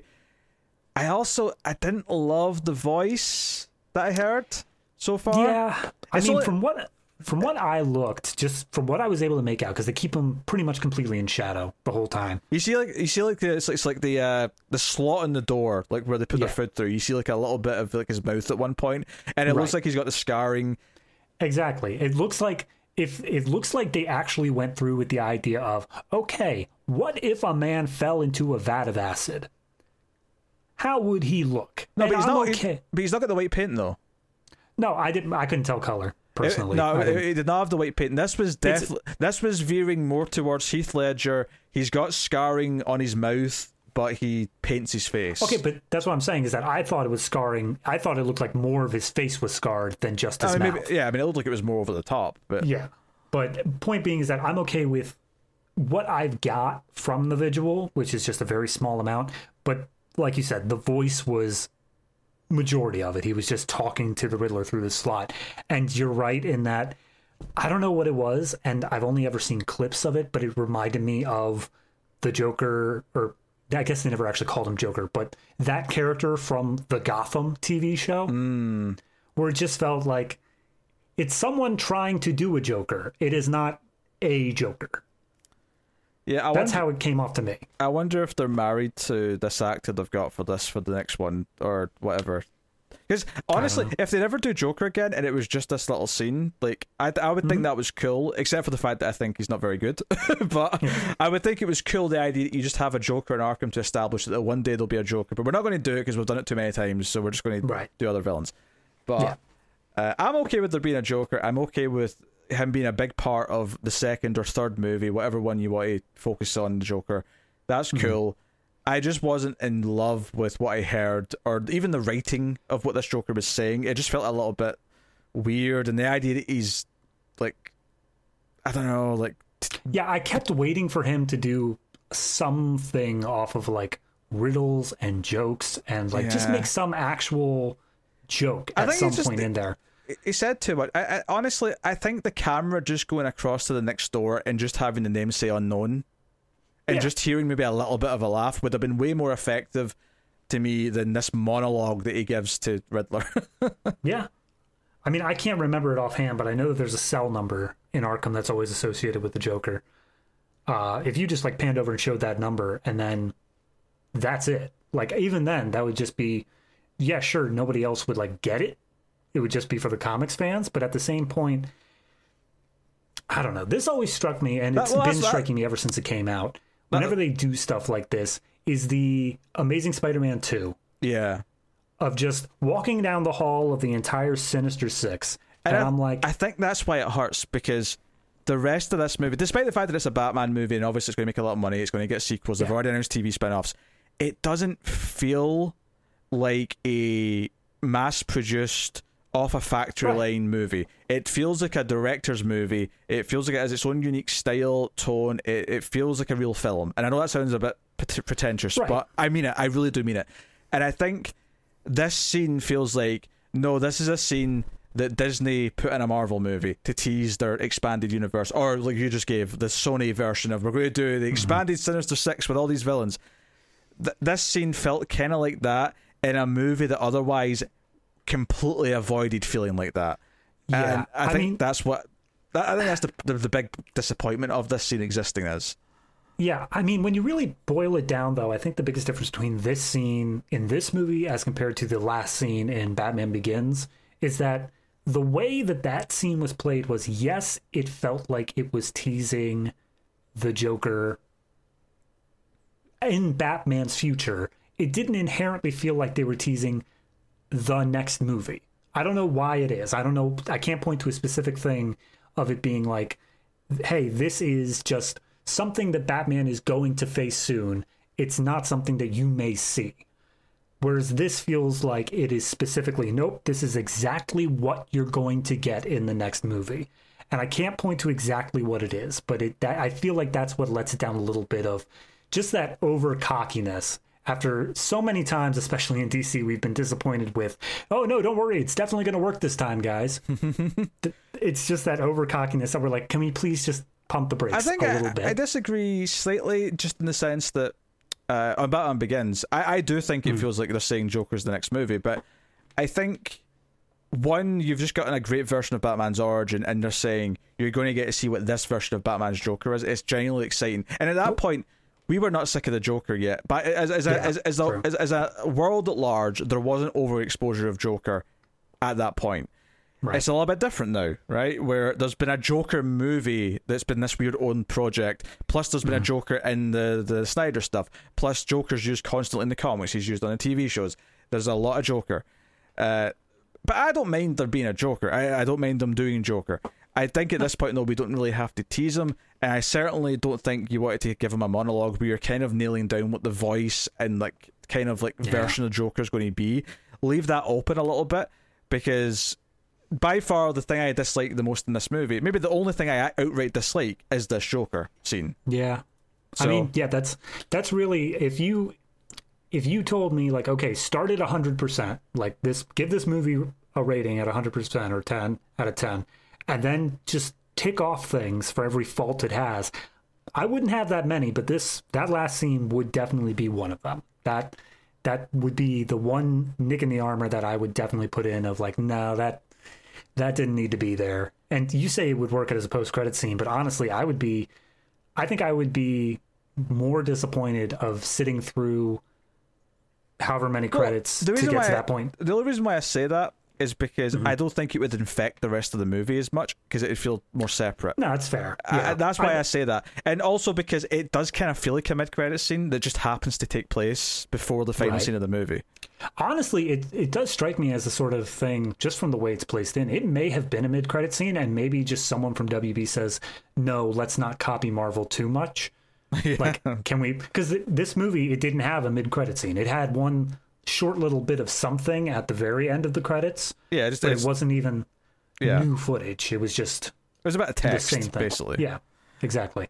So, yeah, I think it it may have started as a mid credit scene, Although, and what's funny is there was a sizzle reel for like all of DC's movies for the rest of Mm-hmm. the year, and like half of them have been pushed to next year now, which is funny to me. But uh, yeah, so yeah, worst scene of the movie by far. Outright d- Mm-hmm. disliked it. It's it, like. We, yeah, we've made some suggestions, or we've said maybe there's like some small nitpicky improvements you can make to things Oh, here or no, there. But we have been extremely positive, and I, I love the overall feel of how this movie progresses, the detective feel of it, the performances, the mood, the style, the fact that the city feels like a city with a character, it feels alive. Like I think there's multiple locations you start to feel like are set locations in this, and it's not just like because he's not at Wayne Manor, he's at like a like a it's like a penthouse in the Wayne building he's in for most of this movie, Right.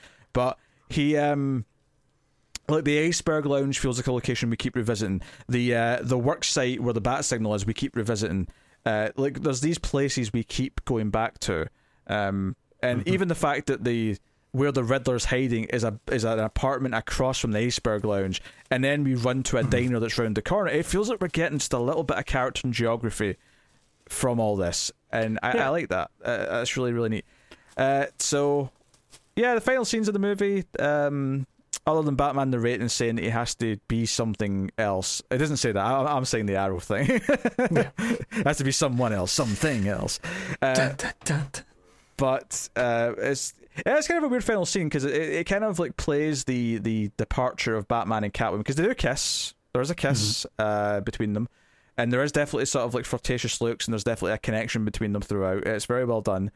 Yeah. Uh, but it, it's her saying she has to leave. I, I have to admit, they got a cheap pop out of me for Blüdhaven. She says, I was yep. "Yeah, I'm going upstate, maybe Blüdhaven." I was like, "Oh, Reeves, you bastard!" You could have said anything. You could have said any real city. You could have Yeah. put in anything, but you chose Blüdhaven for a reason, and I appreciate it. I like that. Uh, but she said she's leaving because like she's done now. Like her dad's plot's wrapped up. She's no reason to be here. And Mm-hmm. this was one of those moments where I kind of felt like she was saying, "Hey, you could come with me," and I was getting flashbacks to Dark Knight Rises with the, you know, you've Yeah. Given this city everything. Yeah, you know, come with me. Not everything. Not yet. Not yet. Uh, and I like that scene, and I like that movie. Uh, I know Oh, yeah. people. Some people don't like Dark Knight Rises. I will. I will stick my neck out for most of it. Yes, is it perfect? Is does Talia a little bit shit? Talia's a little bit shit, sure, but there's a lot of great things in that movie. Anyway, Mm-hmm. uh, so th- there's a kiss, and they go their separate ways. But we end in this moment where they, they both ride their motorbikes off because they get to the same, same turning point and they turn in the, the different directions. One goes left, one goes right. And we just end on a close up of Batman looking in his mirror at her leaving. And mm-hmm. I mean, Catwoman's definitely coming back. Maybe she'll skip a movie, but I even think she'll skip a movie. I feel like she'll show up at some point in the second movie. Yeah, I mean, it depends on a filming schedules, b what the story demands, but I do think that she is, she's she has to come back at some point or Yeah. another. I think Penguin's going to be in more. I, I I don't think Penguin will have as much screen time in a sequel, but I do think there'll be a reason to go see him at some point. Yeah, I mean, Penguin's the one that's getting the TV spinoff, right? Yeah, Is but that- that, that's set before though. That's a prequel. I oh, think. that's a prequel. Okay, then thi- I'm not thi- sure. Then I think it is anyway from memory. But okay, uh, even if it isn't, I think you know it's because it leaves uh, him in a place where he's going to take over Falcone's empire. right. So he's going to become Yeah. the Penguin we kind of know and love. But it's going sense. to be basically it's going to be yet another cop crackdown because they have shown all the corrupt cops out. Yeah. So it's it's it's going to be interesting to see. I do think there's always that turning point in any Batman continuity, mythology, whatever, where the gangsters stop being the threat and the freaks, the like actual supervillains, start being the major threat to Gotham. And I feel like this movie was like exactly that turning point. It was right there where the, the main mobster's taken down. There's a big, like an actual real crackdown instead of a fake crackdown Which- that they had before. And the first real supervillain showed up. Yeah, which is why I think if Hush is going to be a villain, because part of me thinks that was just like a wink wink Easter egg. Because Yeah. because it was like one they're saying he's dead, and two they said you know, the, the word Hush was used in the headline. It was like for the comic fans. they specifically, they actually said that the reporter's dead, leaving Ah. behind a son. That's true. They did, they did, they did, uh, you're right. Mm-hmm. Uh, so they may, that may be a seed for later. Maybe they'll not use it. Maybe mm-hmm. they will. But I think if to do use Hush, I don't know if he's super villainy enough that I think he carries the whole movie on his own. No, but I again, I think- it seems like ev- it seems like every movie has three villains. Much yeah, Like- much like this movie, I don't think he's the the gimmicky villain, if you will. No, he would probably be the like if Riddler was the main villain of this movie, I would assume Hush would probably be the Penguin, where he is causing Yeah. problems, he is an issue, but he's not the primary focus. What's funny, I think in terms of story function, he'd actually be more like the Riddler in that there'd be clues and stuff about that there's who he is and there'd be a mystery. Uh, but in terms of screen time, in terms of importance in the story, he would be more that level versus, say, maybe it does have a Mister Freeze, maybe it has a Joker in that movie, maybe it has. Honestly, I could see Hush perfectly coexisting with the Court of Owls storyline. Oh, me, Because- yeah, because it's that's all about the city's history and the family's history. You can mix them together. yeah, I could see that working. Yeah, because I mean, even the original Court of Owls storyline had the um, Lincoln March character, which You, you could kind of yeah, you could just mold that into Hush. That's an easy changeover. That that could be. Yeah, you could merge them together. Probably. Mhm. Yeah, I could see that. Uh, and I, I think Reeves did say he was a fan of Court of Owls. I think I think Pattinson did as well. Actually, I mean, I haven't caught up. I've I've always been trying to keep away from this movie That's as a whole, just in case it was great, so I didn't get spoiled with anything. that is totally fair. But I could see that. I mean, they're using Court of Owls for that new game that's coming out, uh, the Gotham Knights with all the other Bat family members. So that is Right. something that we're starting to see be used in adaptations. So it wouldn't Yeah. surprise me to see that in a movie. Um, Entirely possible.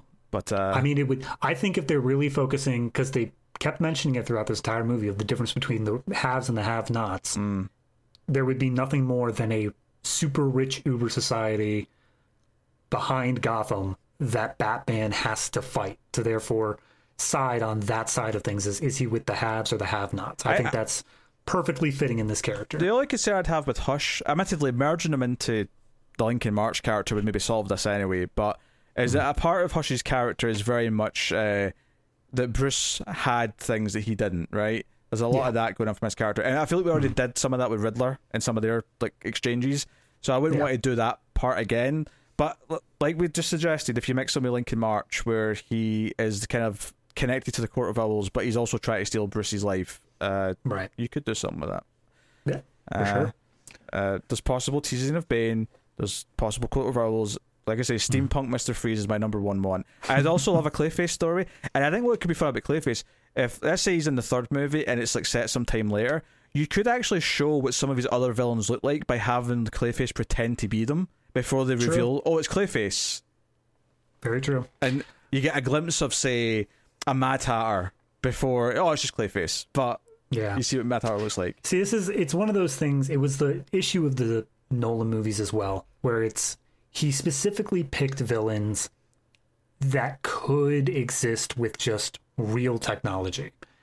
It wasn't anything that had to be too outlandish. And And Clayface, I lo- no, I admit, Clayface and Croc are obviously Yeah. on the extreme end. I think Steampunk Mister Freeze is on that level because the, the the contact lenses that he has that record right, those are Yeah. obviously a little bit. They're, they're not real. They are slightly science fictiony technology, but they're also Yeah. but they're, they're easy to grasp. They're like okay, it's just you understand the tech, you understand what contact lenses. You can Mm-hmm. you can buy that. Yeah, maybe not too far in the future. This is something. oh yeah, Um, no, for sure. And it doesn't explain it though, right? The Nolan films love to explain the, the, the tech and the gadgets and stuff. Whether that's Yeah. to your taste or not, it's another question. I feel like this movie though, because it just threw things like that out there, I do kind of believe believe they would do like a steampunk Mister Freeze and make it work. I mean, I I would have no problem with it. I trust the director Yeah. as long as W as long as WB trusts the director. I'm fine with him doing whatever he wants. But it it is the issue of from my limited narrow mindset, especially being knowing the actual Mr. Freeze and like his whole backstory and everything like that, there are very few ways I could see of making the character without just evolving him into something completely different. But then again, people would argue that's what happened to the Riddler anyway. And I like that version. So if it is evolving into something that I would consider to be completely different from Mr. Freeze, but is still faithful enough to the character that I like it, then I'm all down for it. Hmm. Uh, there's obviously a lot of potential villains that you could or could not do. I, I would like to see one that is a bit more, I guess, less grounded, right? So a Mister Freeze is on the line of that. Croc, Clayface, Poison Ivy are at the extreme end where they have powers, where they are monstrous or something, like those kind of ideas. Uh, Yeah. The other question is, is do they do a Robin? And Pattinson did say that he'd be cool to do Robin in a sequel, but he did caveat by saying, but only if he's 12. Which obviously, as as fans of the comics, we're like, yes, yes, 12 year old Robin, do it. I can see it, but the the only Robin it could be, just in terms of if assuming that we're keeping with everything, is it has to be Jason Todd. We're not going to have the falling trapeze act. That wouldn't fit in this universe. Wait, Tim only wait, exists yes, but- because of Dick's existence. Damian, there's no way they're going to give him a son. No. The only way it can exist is if someone is actually taking the hubcaps off of the Batmobile. I, I agree that he fits in the world more, but my heart still says I want a proper Dick Grayson becoming I Robin. understand. I understand that. I get it.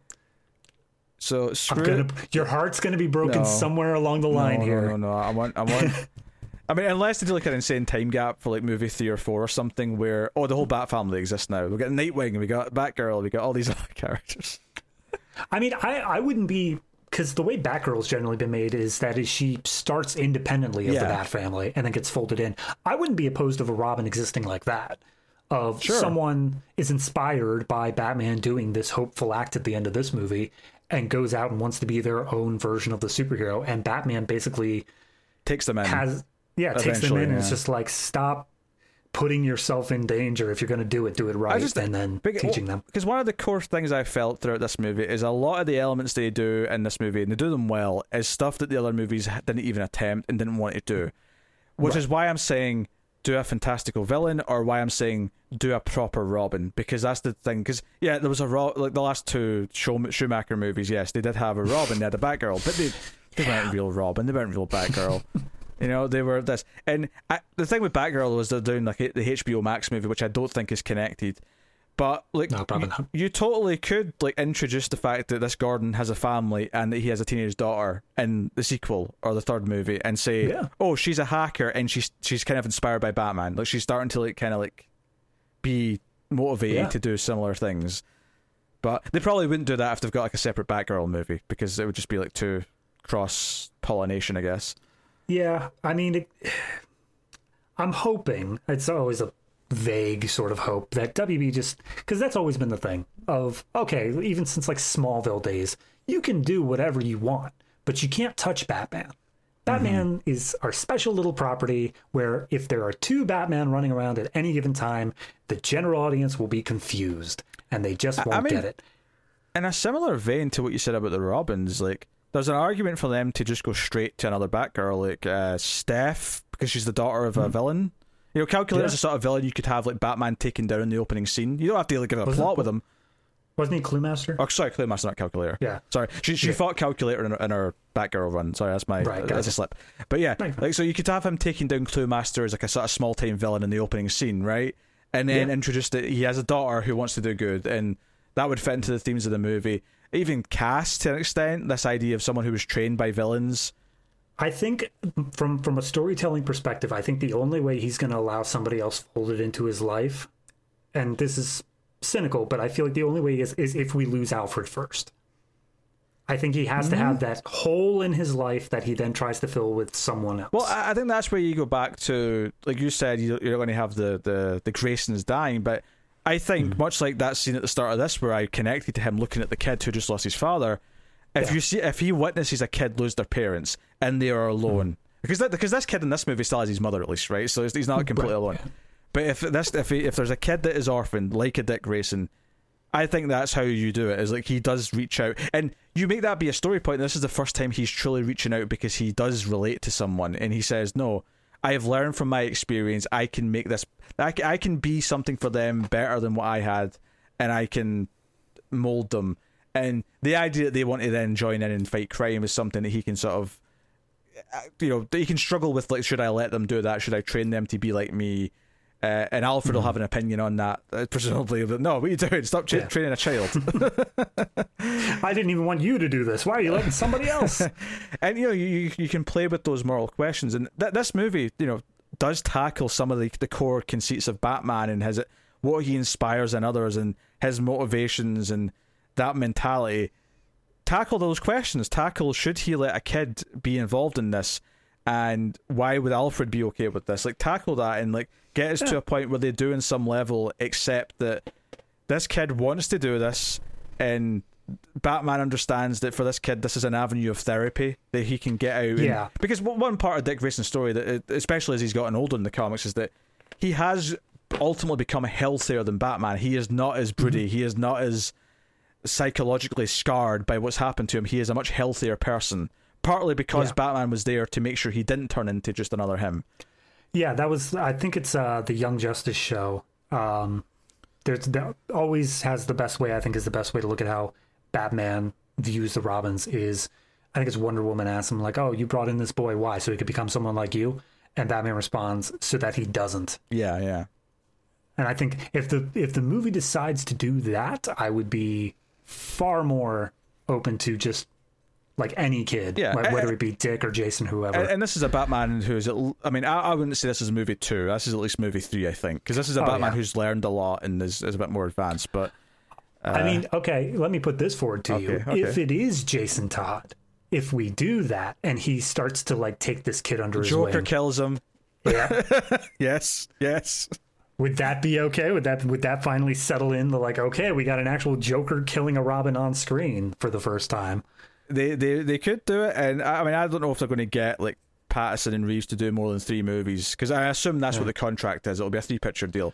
I've, he's at least been signed on for three. Yeah. I don't know if there's a renewal. Um, but I mean, the fourth movie or whatever could then be under the Red Hood. You know, you could do that uh, as a storyline. But that said, though, the one of the thrills is, is that if they do end after they do that, it's like, well, there's no bringing them back now because you're just ending. You're all leaving. So even even if you Yeah. do like another actor or something, it's not the same franchise. It's you know, it's a new version. That Totally separate. Uh, but yeah, okay, I would just fairly rate this movie. We're, we're sort of good. Okay. We're spiraling into just fan like theorizing what I wanted to try to could get be. this review to as long as the actual movie. I think That's we- my goal we've, here. We've hit it, I think. We're, Have we? I thought it, I was going for three hours flat, but yeah, I think it is a few minutes short. We're, we're, we're, we're at two fifty five. By the time we outro, it probably will be over three Oh, yeah. hours. Yeah. Everyone, play this mo- Play this while you're going to see the movie. Wait, before we start, David says, "What sort of time do you think this will run?" And I and I said between ninety minutes and two hours, and we're hitting three hours. I should have known. A I'd, lot be, to say. I'd be wrong. Uh, wonderful stuff, though. It's a wonderful. Yes. Uh, so, what are you going to rate the Batman out of ten? So, I mean, I really was sitting and wrestling with this after I first watched it because I wanted to have my rating that first night before I could just forget anything about it. And I mean, if I were to take a stance of like a movie starts at five and then does good things to go up and bad things to go down, it'd be pretty high. But if I'm if I'm being honest with myself, I would rate this movie starting at a ten and then docking off anytime it does something that like annoys me. And going off that metric, honestly, I have to give it like a 9.5. This movie, the only thing that it really did to annoy me was the Joker scene. And like I said, everything else felt necessary. It felt prudent to the plot. I liked the story it was telling. I liked the world they were building. All the characters felt real and they all played off of each other. I there are a hundred different ways that they could have written this so that Batman and Falcone never really interact with each other. But I'm pretty sure Batman interacts with every character in this movie. And mm-hmm. s Catwoman does as well. And Gordon does as well. Everybody is it's this web that's so smart and so well told the whole way through that I can't fault anything about it save for that one part that felt like a loose thread on this web. So 9.5 for me as comes down to technicals everything's fantastic about it. I couldn't say anything bad about that. It's just great across the board Yep. yeah, no, it's just a great movie overall. And in terms of comparing it to the only other thing even up at that level to me, which is Dark Knight, I would say pretty equal footing. I think I need to see. I've I've seen Dark Knight at least a dozen times. Mm-hmm. I need to watch this a few more times to be able to say it, whether it's above or below, truly. But The fact that it's the fact that it's hard to say is a good thing, though. Yes. Like the fact Yes, that you it have is. to have that internal debate is is a shockingly nice thing to say. Yes. Um, yeah, for for me, I- think I'm tempted to just give it a flat nine right now, uh, until i can see it again and I can I can formulate my ideas on it. But I, I like it as special to me that and there's something and part of it's just that you know the right creators are getting a hold of it. But between the three Nolan films and this now, there's like four amazing Batman movies uh, to varying degrees and. I, I love Batman Begins. I love Dark Knight Rises. Dark Knight, I think, objectively is the best of the three. Although, depending on my mood, you might get me to say Rises is my favorite. Uh, but only in my like, it's not perfect, but there's a lot of good things. Again, if you go and see my review with Connor uh, of those movies, I think we had a great discussion about Dark Knight Rises and about why I think that film is about Batman buying into his own ego and his own shit. Like he, it's basically him being brought back down to size and realizing that he isn't some superhero, or he is, but he's not. He's not Superman. He's Right. he is but a man who can make a difference, but he has to believe. So, it, like, anyway, um, yeah, I mean, because Dark Knight like is a ten for me. Like I, I just I give that a Yeah. straight ten. Um, Mhm. And this for me is sitting along my ratings of begins and and rises. I have to like I feel like I have to see it again before I can say where does it place. Am, am I putting it above those two and just under Dark Knight? Right. Uh, yeah, I think I do like Dark Knight more, but there's not much in it. And I mean, it, it, does also come down to a matter of length. Like I said, I've watched Dark Knight like a dozen times. I can't imagine putting this on a dozen times just because I don't have three hour blocks I mean, to set aside all the time. you say that, but Dark Knight's like two and a half hours. It's not like it's short. Yeah, fair. like the difference between That's- two and a half and three hours is pretty negligible at a certain point. To be honest, Yeah, I guess. uh, But this is one of those movies. Dark Knight, I feel like I could just put on and I'll, I'll it's so iconic. I have everything playing in my head just by audio alone. sure. This sure. one I feel like is so so many small details, so many little things that are put into the craftsmanship of it that it is genuinely hard to like take your eyes off the screen for any amount of time. you know this this is a a gritty little character film that is a study of Batman psychology, whereas the Dark Knight is the Batman is is a symbol. He like it's a battle of ideologies, and the Batman is an avatar for for order versus chaos, and mm-hmm. you know people who are going to compare them and say oh, this is better because Batman, you know, like Christian Bale's Batman is not as much of a character, but he's not like the, the film functions differently. What it's trying to do is very different, and Right. you can have a preference for what you prefer it to do. But I think both this movie, The Batman, and The Dark Knight are both exceptionally good and succeed at what they're aiming to do, and that is just you know. There you go. Uh, this Yeah. might be the best version as a character of Batman. Like as Batman as a character, this is probably the best version of him. But like I say, I probably prefer Gary Oldman's Gordon and Heath Ledger's Joker than I do the G- Gordon in this, who's good, but he's not Gary Oldman's Gordon. And like Riddler in this is good, but he's not Heath Ledger's Joker, and that's okay. Like the like, there's ups and downs to both, and like there's all these things. But what I'm saying is, is that they're both amazing for different reasons, and there's nuance there. And if you don't happen to like one of them, that's cool. But uh, At least we can all agree that Batman Forever is pretty good, right?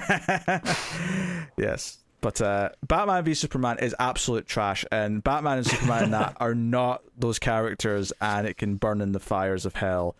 Uh, and like this, this and all three of Nolan's films wiped the floor with that trash. I hated it. I left that movie angry. So there we go. That, that is the review. That is the three-hour review of the Batman. Did it.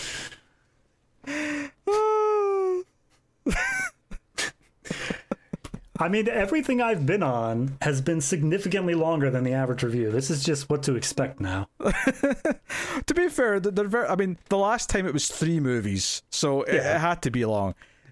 And then this and the Snyder Snyder Cut. Cut are both things we're very passionate about. So it just very true. it makes some sense. uh, I mean, I don't expect I'm even going to bother to see the other comic book movies that are coming out this year in theaters. Mm-hmm. But I mean, if there's a temptation, maybe David will come back to talk about. I I will pay whatever ticket I want to be able to have a night of Pete to myself. That's all I want. Oh dear. Um, we'll find reasons to do special one-off movie reviews here or there. Don't worry Sounds about good. it; it'll happen. but uh, this has been the Batman. You can let us know what you think of the movie in the comments below. Uh, I, do I- I'm so glad that I am not editing this one because I'm I'm in the process right now of editing an almost two-hour review of Scream Five, and I'm just so glad I've not got another three-hour epic to edit. So I'm so happy with that. But let us know what you think of the movie in the comments. Like, subscribe, ding the bell for notifications. All those things help out on YouTube a lot, so please hit the buttons. Of course, you can head over to Patreon, patreon.com slash mailfuzztv, and support all the content for as little as a dollar per month and get some bonuses for your trouble uh, of the regular movie podcast, Streams After Midnight, and the Atomic Cinema Experiment, as well as some other bits and pieces. So go and have a look and see if you're interested in any of that. Uh, otherwise, uh, that's pretty much it. I, I suppose I should promote Comics from the Multiverse. Uh, if you happen to be into the comic books themselves, then go over to the Comics from the Multiverse channel and check out the weekly podcast that I do with uh, Matt and Connor talking about the new books. A lot of them are Batman related because it's DC. They release a lot of Batman books. So, Ahem. and you can also check out David's one man show where he reads the new 52 books and is miserable, I assume. Only for the Legion of Superheroes and Green Arrow, mostly. Um, well, misery will come later because when you get when you get Oh, to that, yeah. that back half of the new 52, you're going to be, I think, in some misery. yeah, I know. so yeah, so you go check out those. Uh, but that that is that is the show. Uh, you know, uh, get me on Twitter at Wibble89 if you want to uh, get me on there. I don't know if David wants to promote his Twitter. I literally just use your Twitter at DC Comics Podcast. There you Hit go. me up there. That's the Constant Multiverse Twitter, so yeah, go check that out. Uh, at Screams Midnight for the uh, Mail Fuzz Movies Twitter in particular. Uh, I know it says at Mail underscore Fuzz. That's the, the Mail Fuzz TV channel's Twitter because they both have their Mhm. own Twitters now. So that just, it's just occurred to me that I never changed the overlay to address that. Yeah, whatever. but uh, yes, at Send us a Midnight. tweet somewhere and we'll get to it. Yes, uh, uh, we'll find its way somehow, some way. Uh, but yeah, that is it. That's everything. I've promoted all the things I need to promote. So thank you once again for watching or listening. We always appreciate it. Keep watching movies, and if you can get it, it's always nice to have diplomatic immunity.